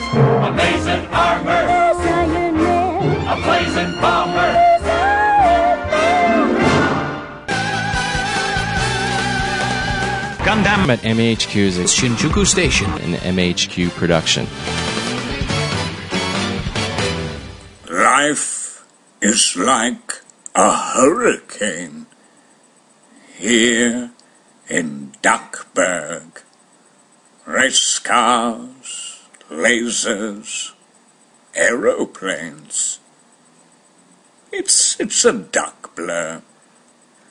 Might solve a mystery or rewrite history. Duck DuckTales. Woohoo.